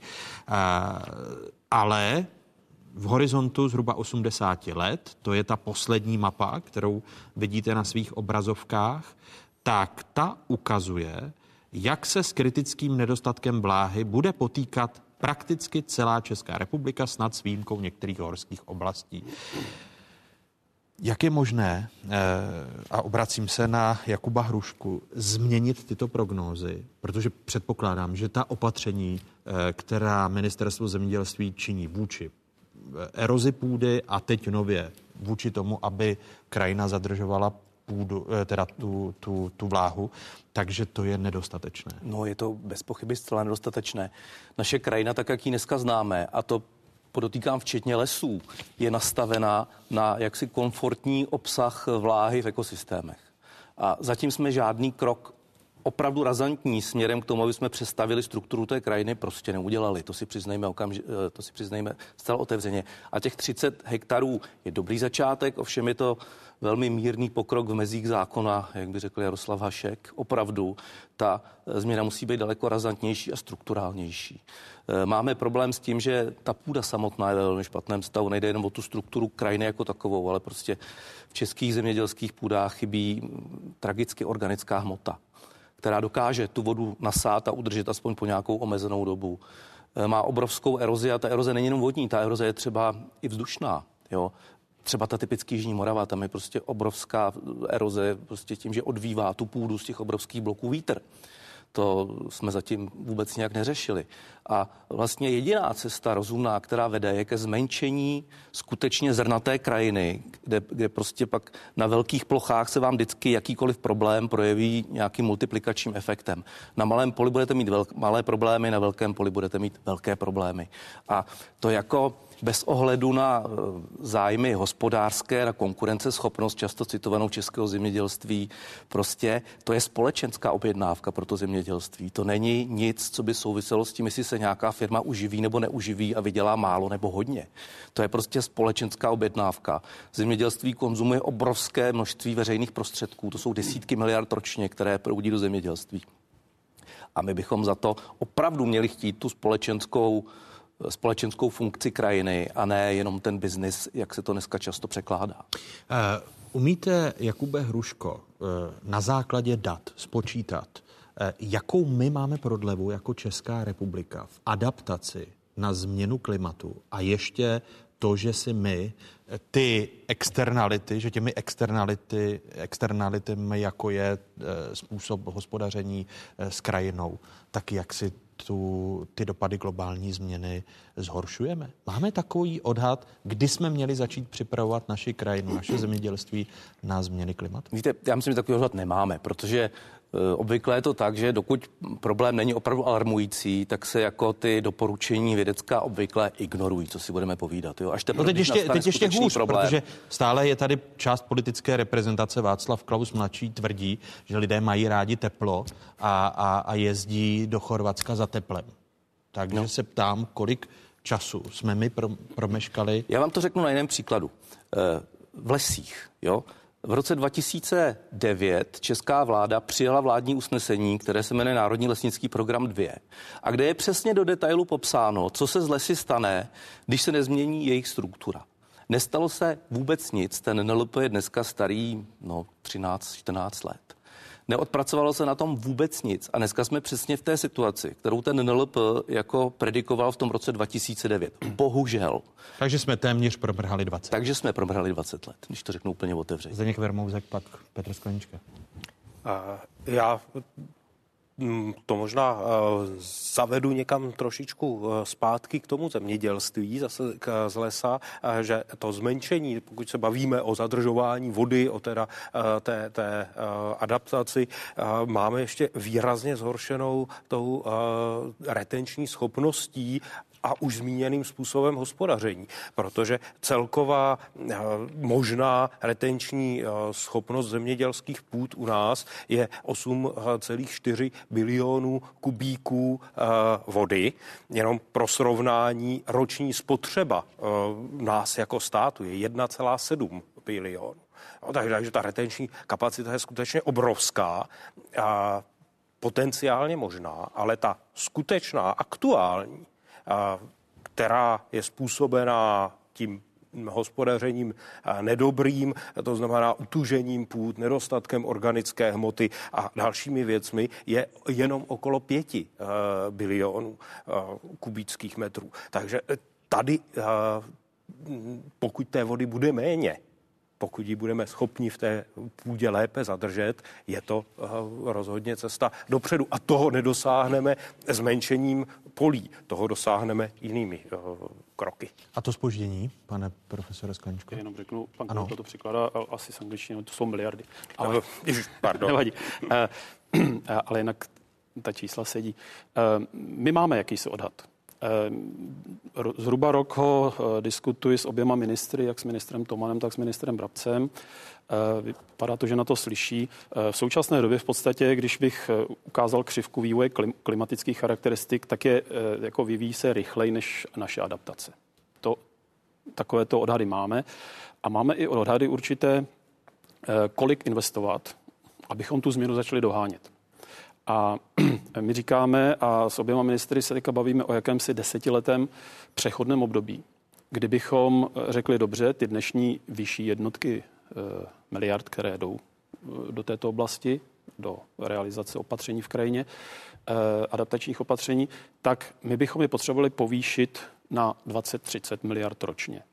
Neumíme to udělat rychle, nemáme na to za první tolik peněz možná, ale i kdybychom je dali dohromady, jak nemáme kapacity projekční, další a tak dále. To znamená, eh, já navrhuju desetileté přechodné období na jejímž konci, když budeme všechno dělat dobře a neformálně jenom, tak eh, začneme tu klimatickou změnu dohánět.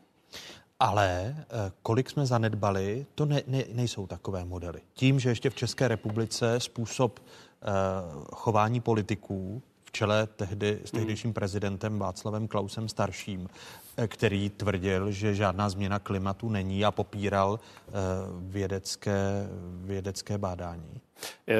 Já neumím říct, kolik jsme za, zanedbali. Pravdou je, že i ten vývoj je rychlejší, než jsme si mysleli ještě před chvílí, že, že vlastně v dnešní době sami klimatologové připouštějí, že z těch dřívějších modelů platí bohužel ty pesimistické.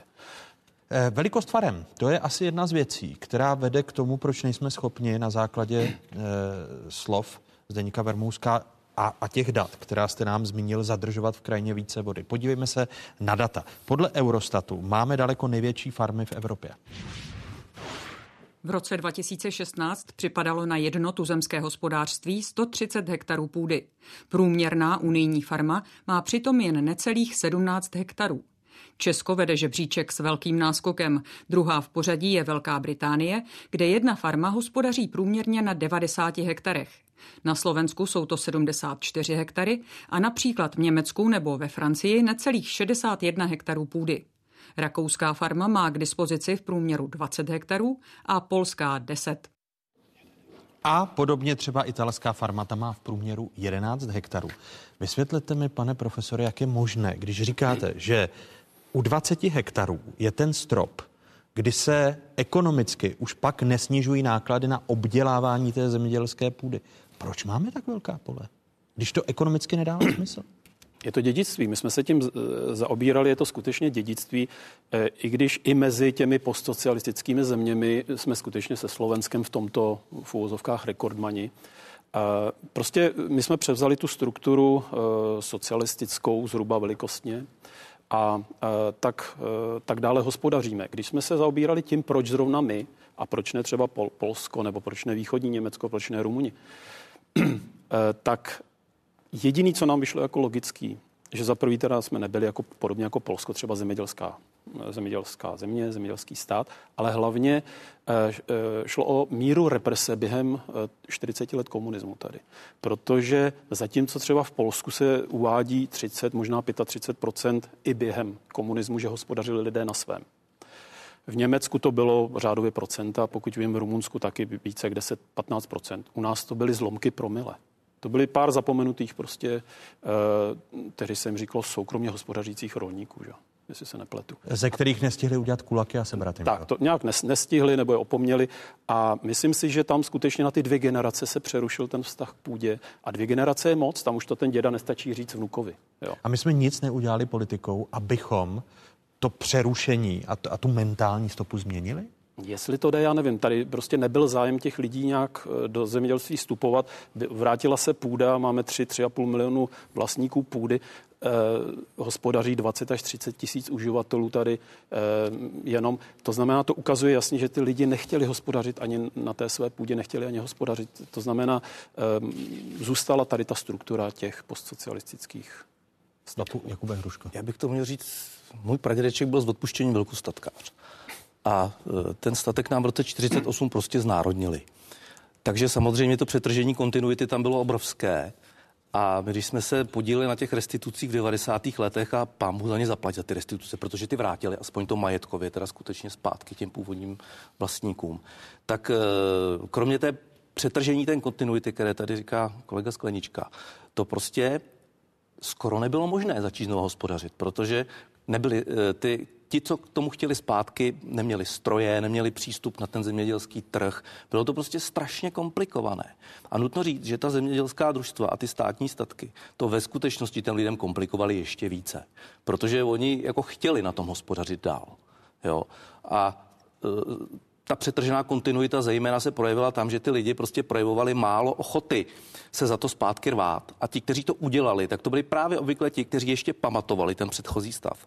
Ale byli to obvykle už starší lidé a už to opravdu nedokázali předat v nějakém rozumném hospodářském stavu teda svým dětem. Proto většina Eh, těch restituentů ano, dostá, dostává rentu a, a nehos, nehospodaří. No, ona rentu nedostává, ona pachtuje, pronajímá tu půdu, protože oni nejsou vůbec formálně jako součástí eh, těch podniků. Jo. A to si myslím, že jako Mimochodem pan kolega hrozná Hruška je jeden z nich, teda já musím, musím to na něj prásknout. Já si les spravuju sám, rybník si spravuju sám, ale hospodařit na 100 hektarech orní půdy, to jako profesor Univerzity Karlovy fakt ne, nezvládám.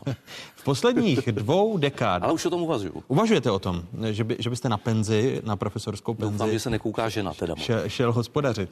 No tak eh, uvidí, uvidíme, eh, jestli ty podmínky pro to hospodaření budou takové, aby, aby eh, to fungovalo. V posledních dvou dekádách, mezi roky 1997 až 2017, české půdy, zemědělské půdy postupně ubývá. Podívejme se na data. Z jednotlivých typů zemědělských pozemků nejvíce ubylo orné půdy. Její rozloha se zmenšila o asi 137 tisíc hektarů. Zmizely také 4 tisíce hektarů ovocných sadů a tisíc hektarů chmelnic. Částečně je nahradil trvalý travní porost a v menší míře vinice a zahrady.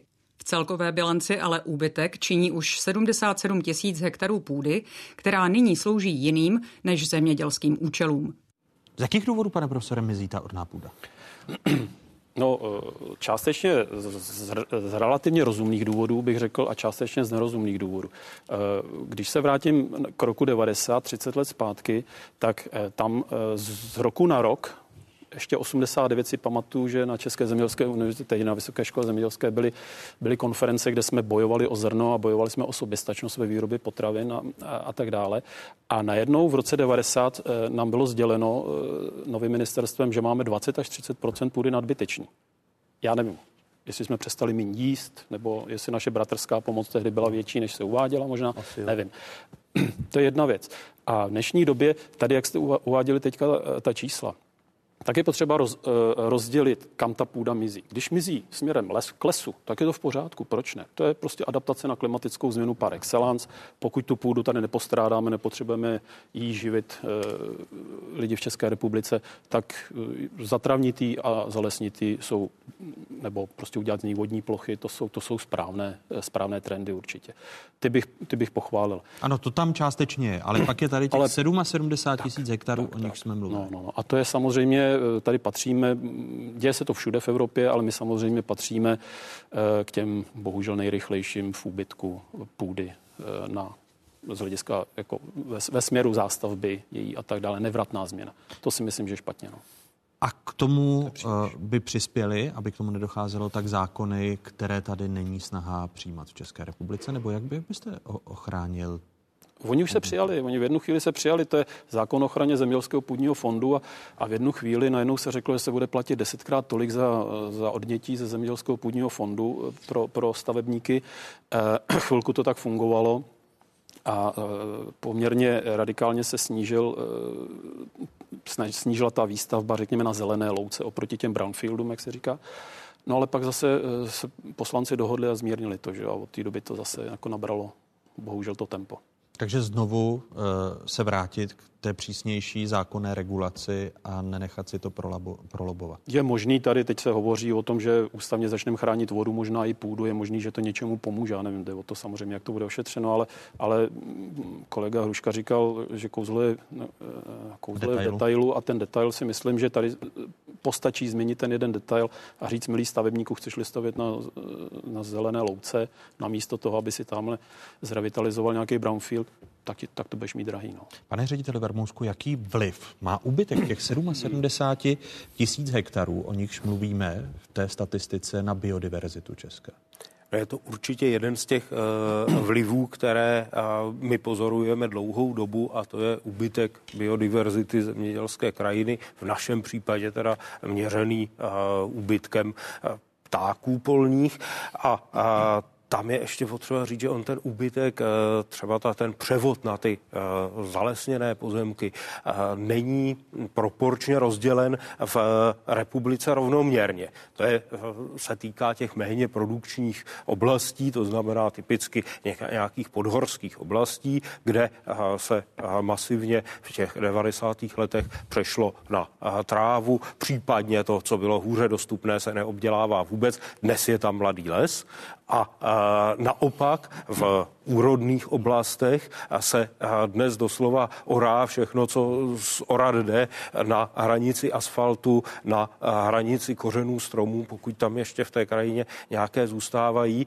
a, a ta intenzita to, je, to hospodaření teda na těchto těch zbylých e, plochách se výrazně zvýšila. Takže celkově, e, ať z jednoho nebo z druhého e, pohledu, ta biodiverzita, teď teda vstažená k těm polním živočichům, ale i třeba planě rostoucím rostlinám, ta dostává tím velice zabrat. Eh, pokud byste to měl ilustrovat na datech, máte-li je k dispozici, tak jaká data byste Pokud uh, máme tady, máme tady uh, indikátor uh, ptáků zemědělské krajiny, čili oficiální, uh, oficiální, oficiálně přijatý použiteva, používaný indikátor, který uh, přesně tohle to ukazuje. A ukazuje uh, krásně, jako, jako od 80. let tam bylo nějaké, nějaké snížení. Potom v 90. letech, v době, kdy prostředků v zemědělství bylo Eh, hodně málo, tak okamžitě eh, na to ptáci zareagovali. Ptáky v tomhle případě bereme jako ten indikátor tedy. A kdybychom měli k tomu křivku uh, výnosů třeba, tak to by byla přesně opačná. A, a s, množstvím prostředků v zemědělství.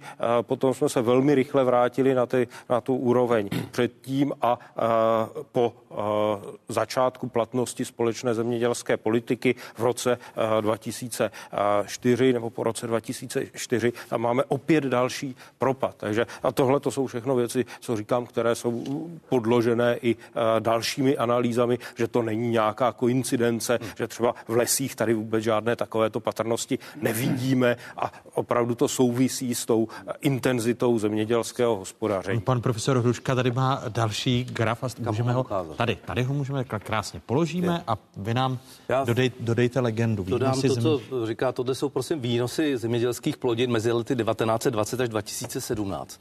A to, co tady Zdeněk vlastně říkal, vidíte obrovský nárůst intenzity po eh, v 90. letech, kdy začaly přístupové rozhovory České republiky s Evropskou unii a pak další obrovský nárůst po roce 2004 jsme vstoupili do Evropské unie.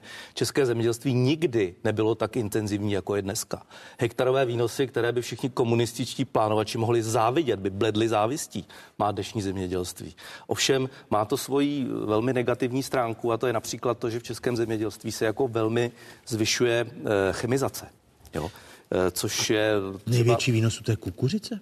Největší výnos eh, je jako... Nebo nárůst výnosu? Největší nárůst výnosu je u kukuřice, u, u, u, u cukrové řepy, tam je to taky hrozně žlutá, moc. Žlutá je kukuřice ano. pro diváky a červená, červená je cukrovka. Červen... Cukrovka, teď cukrová, cukrová řepa, ne? Cukrová řepa. Ale i u řepky to jde nahoru, i u toho obilí to jde nahoru. Kdo prostě dneska nesklidí 60 metráků z hektaru, taky břídil. Přitom cílem, cílem socialistického zemědělství bylo dosáhnout 50 že jo, v průměru, jako jo, čili to jako jsme na tom daleko líp. A zde, ale... Zdeněk Vermuzek ještě tady chce konkurovat? Eh, ne, ne konkurovat, eh, ne. rozhodně doplnit, protože to je, to je obrácená strana téhož, ten, ten směr té křivky nahoru a směr křivky v tomhle tom případě početnosti čejky, ale ono by to velmi podobně bylo u dalších ptáků, pro koroptev, pro další zemědělské ptáky. Zkrátka ta, ta vazba intenzity hospodaření a množství přírody, jednoduše řečeno, ta tam je a je velmi výrazná. Ještě než pa, panu profesoru Hruškovi dám slovo s chemí, ke které se určitě dostaneme i s ohledem na řepku, tak abychom nezamluvili erozi půdy. A jako další věc, která se právě týká úbytku té nejkvalitnější půdy, nejen kvůli stavbám nejrůznějšího druhu mizí v České republice, denně podle těch nejnovějších statistik 15 hektarů půdy, což je, abychom si to představili, zhruba 30 fotbalových hřišť. Ve srovnání s dobou před válkou teď máme o čtvrtinu, celou čtvrtinu zemědělské půdy méně, její velká část je navíc silně ohrozena, ohrožena erozí. Kvůli půdě a erozi e, se můžeme podívat na statistiky nejčastějších příčin eroze. Tady jsou.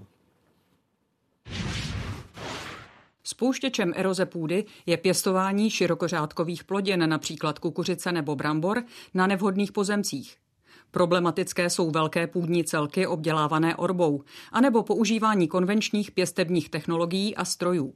Kvalitní půdu voda snáze odnáší i kvůli zrušení přirozených krajinných prvků, například mezí, remísků, zatravněných údolnic nebo cestních příkopů. Teď jsme viděli, pane profesore Skleničko, ty nejčastější příčiny eroze. Pokud bychom je měli, měli hierarchizovat na základě nějakých váh, je to možné? Velmi, velmi obtížně. Ten, bohužel jsou správně vyjmenovány říct, který je nejdůležitější. Možná říct, který je nejčastější, to by asi byl ten první, to znamená eh, nevhodné pěstování širokořádkových plodin, jako je kukuřice, speciálně kukuřice.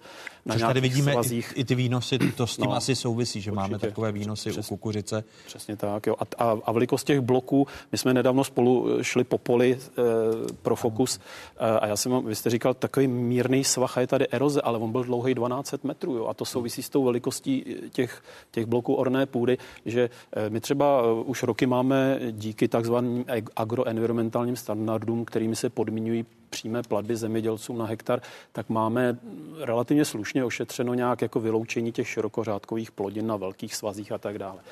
A to docela funguje, bych řekl dobře, ale eh, my neumíme zatím ošetřovat, nebo zatím neošetřujeme právě tyto věci, to znamená velké bloky, mírný, eh, mírný sklon, kde se ta voda stejně rozeběhne a eroze, k erozi tam dochází. A ještě jednu statistiku, podívejme se, jaká část půdy je v České republice aktuálně ohrožena erozí? V České republice je určitou formou vodní eroze potenciálně ohrožena více než polovina zemědělské půdy. Mezi kriticky, velmi silně a silně ohrožené půdy patří v součtu skoro pětina obdělávaného území. Dalších 16 spadá do kategorie ohrožené půdy. 5% je ohroženo mírně. Za náchylnou k erozi se považuje 14% zemědělské půdy. Mimo ohrožení vodní erozí zůstává 46% zemědělského půdního fondu. A to je jenom vodní eroze, pak tu máme ještě větrnou erozi, o které jsme se bavili právě se zde přítomným Petrem Skleničkou, když jsme natáčeli e, pro Fokus, který se vysílal v tomto týdnu v úterý, e, kdy jste právě zmiňoval, jak na těch velkých širých lánech hmm. právě trpí ta půda. Máme nějaké modelové situace, které nám ukáží, jak se bude ohrožení půdy e, tou vodní anebo jinými typy erozí e, zvyšovat, pane profesore? Tak já pevně doufám, že už se zvyšovat nebude, že už jsme jako na tom vrcholu toho, jak ty, jak ty erozní epizody eh, jako v tuto chvíli v České republice máme. My jsme totiž ještě navíc, teda, jak jsme teďka ovlivněni tím suchem, jako furt mluvíme o suchu, tak ale ty klimatické modely říkají, že se ale v dlouhodobém průměru nez, nezvětš, nezmenší množství srážek. Jo. Ono má zůstat stejné. Ale to znamená, srážkové. že se nám to extremizuje, to znamená, že ta krajina vlastně bez té změny struktury bude k té erozi vlastně čím dál tím náchylnější, protože oba ty extrémy budou častější. No, proto eh, se mě chce zeptat jako lajkovi, kde berete ten optimismus, že se to nezhorší? Mě to no, taky překvapilo. Dobře, tak... Vy byste to neřekl, pane Já bych profesor? to neřekl. Ne? Tak... Uh... Příliš velký optimismus, pane profesor. Ano. Optimismus, jako mně už to teďka přijde toho hrozný dost, teda upřímně řečeno. Já bych to nerad viděl dál takhle, jak to je. Ale, no, ale když poslouchám některé politiky, tak si vždycky říkám, ještě může být hůř. No to vždycky, že jo. Každou další změnou. A proto mě překvapilo to, že jste, jste říkal, snad už horší to být nemůže. No říkám, snad už to horší nebude, tak. Teda ne, nebude. A horší to být samozřejmě může. Jestli jsme přijali totiž, a ten váš optimismus vychází z toho, že jsme přijali dostatečná opatření a uvědomujeme si hrozby vodní, eh, větrné a, a jiných druhů půdních erozí že se začínáme chovat racionálněji? No, asi nezačínáme, to máte, pánové, asi pravdu. Možná jsem jako příliš velký optimista, protože o tom dlouho mluvím neustále, tak už mám dojem, že se třeba něco stalo, dobře nestalo. Ale já bych chtěl říct, že, jak, jak jsem to říkal už v té předchozí části, že 30 hektarů je dobrý start, jako maximální velikost, ale vůbec to nestačí. A Eh, existuje tady pracovní skupina Asociace soukromého zemědělství, která združuje drobné, no, drobné rodinné farmy a, a společně s TOP 09 a Piráty jsme udělali pracovní skupinu, kde revidujeme zákony týkající se právě situace v krajině. A v tuto chvíli se nám podařilo nějakým způsobem sněmovnou protlačit eh, dílčí novelu lesního zákona. A teď na čem pracujeme je změna zákona o zemědělském půdním fondu. A tam jsou věci, které jsou, řekl bych, eh, daleko důležitější a razantnější než těch 30 hektarů. Například bych zmínil, že zemědělci v případě, že nebudou mít dostatečné množství organické hmoty v půdě, nebudou moci vůbec tu hmotu z, té, z toho pole odvážet a třeba prodávat slámu do Německa. Budou prostě povinný zavorat. zavorat jo, aby jsme se prostě dostali někam, kde to eh, té krajině opravdu pomůže, kde třeba ve smyslu té eroze, protože množství organické hmoty je extrémně důležité z hlediska eroze, protože tam, kde je víc organické hmoty, je menší eroze. Druhá věc jsou ty velikosti těch půdních bloků. Třetí věc jsou ty krajinné prvky, které v současné době všude chybí. Meze, eh, louky, keře, keře stromů, úvozy. To je věc, která, která byla zničena a kterou je potřeba do té krajiny vracet. Jo. Jinými a... slovy, než vládní nařízení, o kterém jsem mluvil v úvodu a kterým jsme ano. zahájili tuto část otázek, tak e, změnu zákona o zemědělském půdním fondu vidíte jako důležitější? Vidím jako důležitější, protože ten zákon to kodifikuje e, jako daleko významněji a na delší dobu, než jenom prostě to nařízení vlády, když chápu, že to nařízení vlády je rychlejší samozřejmě než se projedná změna zákona o zemědělském půdním fondu, to t- bude trvat roky. Je, je možné to stihnout do konce volebního období? Mm, já si změna? nejsem jistý, že to možný je, ale pokus uděláme. Eh, pane profesor Skleničko? O, byl bych rád, ale, ale obávám si, že se to nestihne. A ty, a ty věci stačí, jak mluvil pan profesor? Nestačí to, ale jsou, jsou, jsou to ty z důležitějších, ale myslím si, že potřeba eh, jít dále, je potřeba ty dnešní agroenvironmentální standardy, které jdou správným směrem, ale dále je zpřísňovat, zpřesňovat. Víte, eh, my někdy trošku, eh, já teďka se strašně zastanu, jsem tady jediný studovaný zemědělec z nich, ale, ale já se zastanu zemědělců v tomhle protože my, to je vždycky nejkonzervativnější skupina uvnitř společnosti ve všech zemích na západ, na východ od nás. Eh, a my po nich někdy chceme víc, než chceme po té společnosti v průměru. Jo. Takže eh, já třeba eh, říkám, dobře, pojďme, mm, pojďme mít zvýšené nároky na zemědělce, ať, ať ještě jsou samozřejmě ještě, ještě pečlivější v té orbě, aby orali po, po vrstevnici a, a, a tím opět eliminou erozi a další, a další věci, eh, aby střídali plodiny a, a tak. Ať, ať to pokud možno dělají i čím dál tím víc dobrovolně a nemuseli jsme je furt jenom nějak eh, k tomu motivovat nebo nutit. Ale v tu samou chvíli my taky musíme otevřít jako celospolečenskou debatu, protože tady je potřeba trošku, pokud chceme opravdu adaptovat krajinu, já říkám i společnost, tak musíme změnit priority i uvnitř té společnosti. Jo. A tady eh, vždycky říkám stav, kdy se mi vyplatí eh, tady u Prahy vyasfaltovat pozemek a, a pronajmout to jako parkoviště. Ne, namísto toho, abych tam měl třeba vodní nádrž a zadržoval vodu, kterou budu prostě distribuovat do krajiny pro všechny obyvatele v blízkém okolí, eh, a to bylo pro mě nevýhodný, no tak to je špatně. Teprve tato vláda například ruší e, daňové znevýhodnění pro lidi, kteří chtěli dělat protierozní ochranu a, a vraceli remísky a meze a, a další prvky hmm. do krajiny. Teprve tato vláda e, řekla, dobře, tak nebudete za to platit větší daně, než když tam budete mít ornou půdu. No. Takže to jsou absurdity, e, které ta společnost i těm zemědělcům jako do značné míry dluží, ale samozřejmě mějme e, vyšší nároky a já pořád říkám, snažme se a třeba i víc platit ty zemědělce, více dotovat, ale za to přesně, co ta společnost po nich bude chtít. Méně za produkci, více za ty mimo produkční funkce. Zdeněk Vermouzek.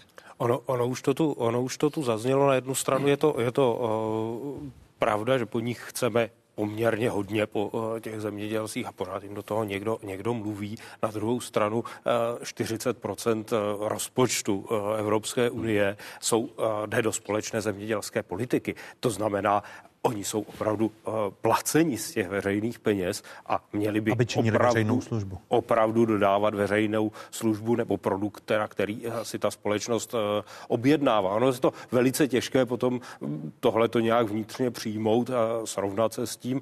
A takže to je jenom, abychom tady tenhle ten, tenhle ten aspekt té veřejné objednávky skutečně brali v potaz. A ta veřejná objednávka se mění.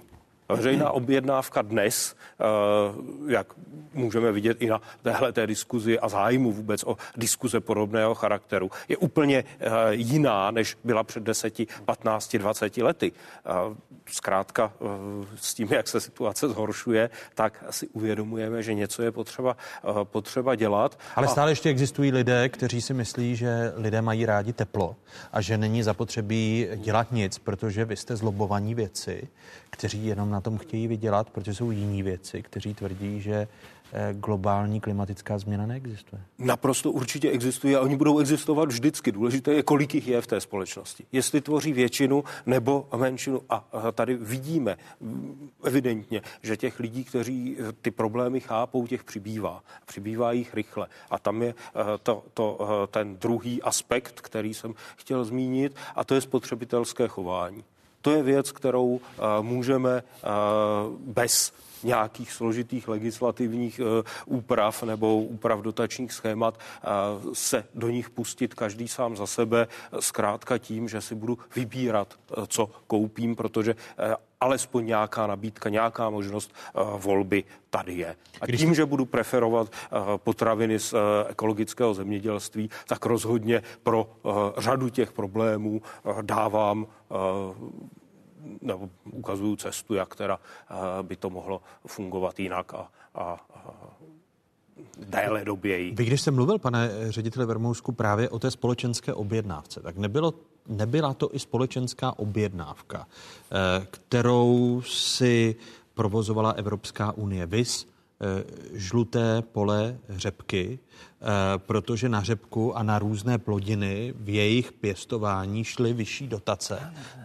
Ne, když, když se podíváme na, na právě řepku, tak eh, pěstování řepku podle eh, hydrologa Českého hydrometeorologického ústavu Víta Kodeše vyžaduje hnojení, masivní používání pesticidů a pokud se chemické znečištění dostane do podzemních vod, bude trvat desítky let, než se vyčistí. To jsou jeho slova, pokračuje. Hygienici dělají ty testy pro tu jednou učenou látku nebo nějaký metabolit. Jo těch podzemních vodách se, a i v povrchových se nachází směsi těch látek. Jo. A dneska nikdo nedokáže odpovědně říci, co ty směsi způsobí, protože těch látek se, je tam opravdu víc než 10, 20.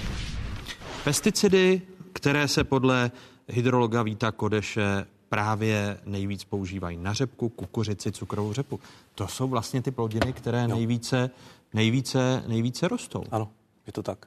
Já bych... A to, je, to byla společenská objednávka přece, ne? No to I právě je Andr, And, Andrej Babiš to tvrdí, jo. že uh, kdyby Unie ho jako uh, zemědělce, který vlastní Agrofert, nesměřovala k té řepce, tak by nepěstoval řepku a pěstoval by šetrnější plodiny. Eh, ten problém je poměrně složitý, myslím, že nemáme úplně často tady do detailu vysvětlit. Já bych první řadě chtěl říct, že žádné speciální dotace na pěstování řepky nejsou, co se týče zemědělské části té věci. Ale je tady poptávka po tom metyl esteru řepkového oleje, protože to je ta látka, kterou si Česká republika zvolila prakticky jako jedinou, kterou bude plnit ten svůj závazek množství těch příslušných procent Eh, obnovitelných Přimích, zdrojů, přimíchávání přimícháváním do, do, do motorové nafty, jako ten závazek v té dopravě. Jo. Se dá plnit jinýma věcma, se dá plnit větrnou energií, se dá plnit vodníma elektrárnama. Jo. Taky se dá bohužel plnit tím, že budete vozit palmový olej z Indonésie, teda, jo, jako to dělají některé jiné státy. Ale takže ta objednávka tady ano je, ale není přímo k řepce a není tam žádná speciální dotace. Je to prostě pro české zemědělce výhodné tu řepku pěstovat, protože na ní dobrý odbyt. A teď se ale vrátíme k tomu, co říkal kolega Kodeš, to je naprostá pravda, protože zrovna na, mm, na pěstování řepky, což je olejnina, se například spotřebovává nejvíc herbicidů glyfozát na hektar. Jo, tady jsou prostě olejniny, vinice, obilí, luskoviny, kukuřice, brambory, cukrovka pro tento konkrétní herbicid.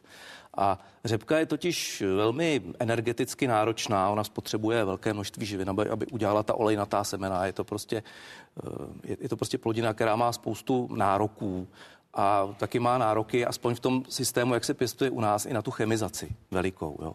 Prostě řepka se dá pěstovat v režimu bio, ale u nás se to nedělá. U nás prostě jako všecko se dělá velkoplošně, taky řepka se dělá velkoplošně. A to je ten problém té řepky. To není ta řepka samotná, ale je to, jak se pěstuje a proč se pěstuje. Jo. Čili já bych řepku malinko rehabilitoval jako plodinu, protože ona třeba například nespůsobuje erozi. Jo, ona jako má takový způsob pěstování, že prostě... Na rozdíl od kukuřice. Na rozdíl od kukuřice, samozřejmě, která je ovšem taky, která se taky používá, se používá do bioplynových stanic a tam jako samozřejmě už je to daleko horší, ale e, prostě problém řepky je v úvozovkách v tom, že je po ní velká poptávka u nás.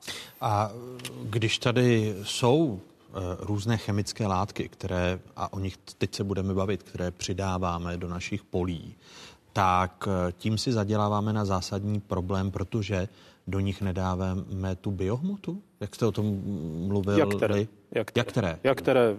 Tady například eh, de, desikace nesouvisí s, eh, příliš s tím Žive, živinami. s živinami a další. Eh, to spíš průmyslová hnojiva. Jo. Ale, ale já bych ještě oddělil dvě věci, které tady možná jsou daný zbytečně na jednu hromadu. Jo.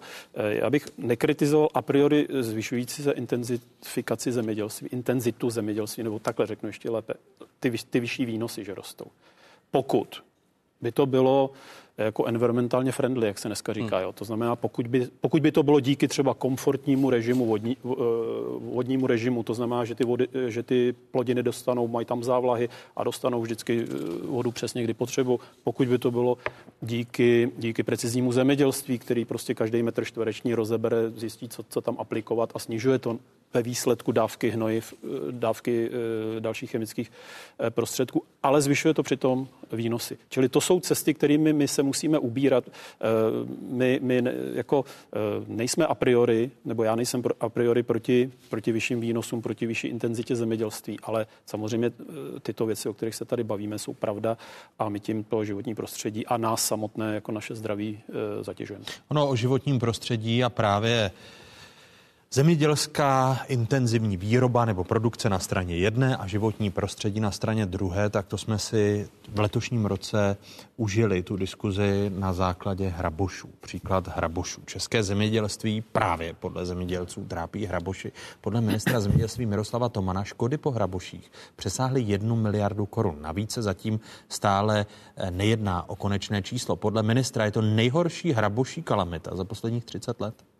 Hraboši, hraboši, hraboši. Hraboši. On to tady uhryzne, to, to stéblo spadne, on si ho tady vyžere. Vidíte, tady je vidět, jak to, jak to zatahovali do těch nor. My s tím můžeme bojovat jedem, ale možnosti jsou velmi omezené. Když si podíváte na to pole, tak každých, já nevím, pět metrů je tam taková mezera. Stát prostřednictvím ministerstva zemědělství nejprve povolil a dnes zase pozastavil povolení k plošnému použití jedu proti přemnoženým hrabošům. Vyzýváme pouze k rozumnému použití a pokud možno hledání alternativních jiných řešení. Je to pozastavení plošné aplikace eh, přípravku Stutox 2 do pondělí. Nám běží čas, zemědělci musí aplikovat teď. Takhle vypadá cukrová řepa vytažená ze země. Zhruba jedna třetina je ohlodaná hraboši. Pokud toho hraboše nezlikvidujeme, a zemědělci vysejou ozimy, to znamená zasejou tu pšenici na pole, že nám ty hraboši ty ozimy sežerou, a nebude příští rok žádná úroda na těch polích. Jak to bude z Hraboši příští rok eh, na Margo toho, toho, nechci říct veselého, nechci to zlehčovat, ale toho sestřihu, jak Hraboš ovládl i sdělovací prostředky na konci léta a asi ovládne ještě na začátku podzimu, pane profesor? Já nevím. Já nevím, já říkám, já jsem poslouchal ty debaty, nejsem odborník na toto. E, viděl jsem debaty, viděl jsem tam odborníky, třeba e, jednoho z mých děkanů, děkana Fakulty životního prostředí, profesora Bejčka, který 40 let se zabývá eh, vývojovými cykly malých savců, kromě jiného hrabošů a on říká, že v tuto chvíli zasahovat už by bylo kontraproduktivní. Ne, ne neproduktivní, ale kontraproduktivní, že prostě eh, ta populace půjde, půjde dolů. Ale e, říkám to, to, čemu jakž tak trochu rozumím, je, že bychom toto měli skutečně chápat jako jeden z mnoha problémů, které ty zemědělce postihuje, že tady jsou i jiné třeba nečekané škody nebo, nebo škody, o kterých se tady dlouho mluví a které stále neumíme těm zemědělcům třeba pojistit. To jsou ty těžko pojistitelná rizika. Jo. O tom se už taky mluví roky a myslím si, že to může být cesta, jak, eh, jak eh, třeba i z hraboši. A, sou, a souvisí to právě se způsobem zemědělství, hmm. že se nedělá hluboká orba, protože eh, pane ředitele Vermousku.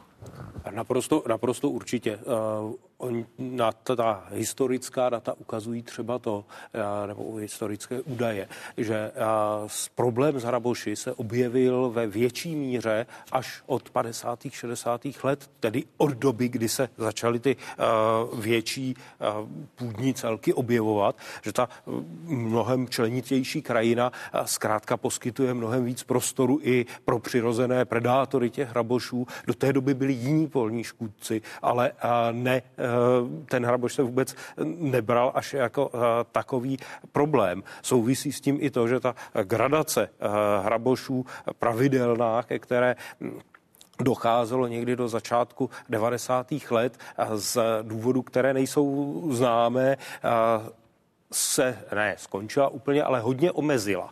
A, a vlastně jsme na to jakoby zapomněli. Do té doby ty gradace takové, jaké, jakou jsme zažili třeba letos, tady zkrátka bývaly. A když se teď po uh, těch 20-25 letech takováto gradace objevila, tak to bereme jako něco mimořádného. Ona, uh, aspoň tak, jak to já chápu, až tak mimořádná není. Když se podíváme na výnosy uh, podle údajů Českého uh, statistického úřadu, tak ty jsou průměrné ve srovnání s posledními lety. Takže hovořit v této souvislosti o nějaké uh, úplně Hraboší de- de- decimaci zemědělských výnosů je podle vás? Je, je přece jenom hodně přehnané, minimálně. Tady právě, když se, dí, když se dívám na vás, tak mě zaujal velký projekt, který nedávno odstartovala německá vláda, který se týká uh, záchrany hmyzu. Plán chce zavést mimo jiné přísnou kontrolu použití pesticidů v přírodních parcích a také dalších chráněných území. A navíc německá vláda připravuje zákon, který má změnit hospodaření se zemědělskou půdou právě v zájmu ochrany hmm. živočichů a biodiverzity. Je to možné skloubit? No určitě to je možné skloubit v té krajině eh, se eh, do doby před nějakými pár desítkami let žilo, hospodařilo a, a ta krajina zkrátka fungovala. Fungovala eh, dohromady s lidmi, s hospodařením i s tou přírodní rozmanitostí. Čili je skutečně otázka, jak hospodaříme. Ne jestli hospodařit nebo nehospodařit. Tady není požadavek proměnit českou krajinu v divočinu a tam, ať se to všechno žije, jak, jak chce. Jde o to hospodařit tak, abychom dali prostor těm prvkům, které do té krajiny patří. Bude, bude, už bude, to jsou bude ta německá život... cesta naší inspirací, nebo vzhledem k tomu, čím jsem zase začal v úvodu, ty dlouhé širé lány, způsob hospodaření s tou půdou, vztah eh, vlastníků, respektive těch, kteří pronajímají velkým zemědělským družstvům, která jsou dědictvím komunismu, nám vlastně tu německou zkušenost neumožní přenést do Česka. Já si myslím, že eh, to mm, by mělo jít přenést eh, celkem snadno, nebo když bude, když bude vůle, tak zkrátka hospodaříme v Evropě, jestli je to na jedné straně hor, na druhé straně hor, tam až tak velký rozdíl není. Jde o to, jestli budeme chtít, jestli tomu zase jako společnost dáme uh, takový uh, důraz, jako třeba v Bavorsku, kde uh, velká petice na začátku letošního roku zavázala bavorskou vládu k velikce razantním opatřením na, opra- na ochranu přírodní rozmanitosti. Až tak, že do roku 2030 má být třetina zemědělské půdy v Bavorsku v režimu ekologického zemědělství. A to má být zákonným uh, ustanovením dáno, protože si to vynutila veřejnost, ne nějaký uh, vědecký panel, ale zkrátka veřejnost si uvědomila, že tam dochází k něčemu špatnému a touto cestou bychom se opravdu měli vydat. Jak to udělat v tom konkrétním případě, na tom konkrétním jednom poli, to se musí samozřejmě lišit podle uh, místních podmínek. Pan profesor Sklenčka, pak pan profesor Houška na závěr. No já bych, já bych eh, rozhodně v tomto kontextu nepodcenil to, čeho jsme svědky. Za prvý, že teda eh, to, co se děje s lesy, bylo to tady naznačeno, my jsme skutečně generace, která zažije neuvěřitelný, bohužel negativní eh, skok, eh, pokud jde o kvalitu a kvantitu lesů. Jo, doufejme, že, že to ustojíme a že se poučíme, ale zároveň v tom samém, to, co tady bylo řečeno, já bych nepocenil tu mladou generaci. Ta mladá generace dneska je úplně jiná než, než naše generace a e, vím, vím skutečně, že cokoliv, cokoliv je environmentálně šetrné, cokoliv, eh, univerzita bez plastu a tak dále, že prostě oni na to úžasně reagují. Tahle ta generace bude chtít jinou kvalitu života. Já si pamatuju na střední škole, že nás učili, že když se stříkalo DDT eh, a, a byly z toho jako velký patálie, my jsme to tehdy nechápali. Tahle generace dneska nechápe, že, že prostě nechápe stutox, nechápe, nechápe glyfosáty a kdy, navíc, když se stříkají třeba v parku někde ve městě na chodníky, aby tam nerostla travička. Že? Takže tato generace si myslím, tím, že bude chtít eh, jinou kvalitu života. Velmi stručná reakce. Já jsem stručně chtěl říct, že totiž se vracíme na začátek, že ten problém s těmi hlodavci a s tím stutoxem je problém těch našich obrovských polí, protože to multiplikuje velikost té gradace, jak tady kolega Vermouzek říkal. A já bych byl nerad, aby se vrátila zpátky povolení té plošné aplikace, protože zemědělci celou dobu mají možnost ty hlodavce trávit tím, že aplikují ten jed do, do nor a byli bychom jediný evropský stát, který by to znova povolil. A to je jed, to je prostě jed pro teplokrevné živočichy, zabije zajíce, bažanty, čápy, lasičky, všechno ostatní. Jo? To není jed jenom na hraboše. Děkuji. Ale, ale tím pádem zabije i možnost té přirozené ochrany na mnoho let dopředu, protože ti hraboši se, se zvládnou množit rychle. Těm predátorům to trvá násobně déle. Děkuji za tuto věcnou diskuzi třema zajímavým hostům, kterými byli rektor České zemědělské univerzity, předseda České konference rektorů Petr Sklenička, ředitel České společnosti ornitologické Zbeněk Vermouzek a přírodovědec Ústavu výzkumu globální změny Akademie věd České republiky a České geologické služby Jakub Hruška. Ještě jednou vám děkuji a těším se na další zajímavá setkání. Díky. Díky. Takové byly dnešní otázky. Připomínám, že nás najdete na internetových stránkách České televize, stejně tak jsme na sociálních sítích. Hezký zbytek neděle, pokud možno, ve společnosti 4 dvacítky.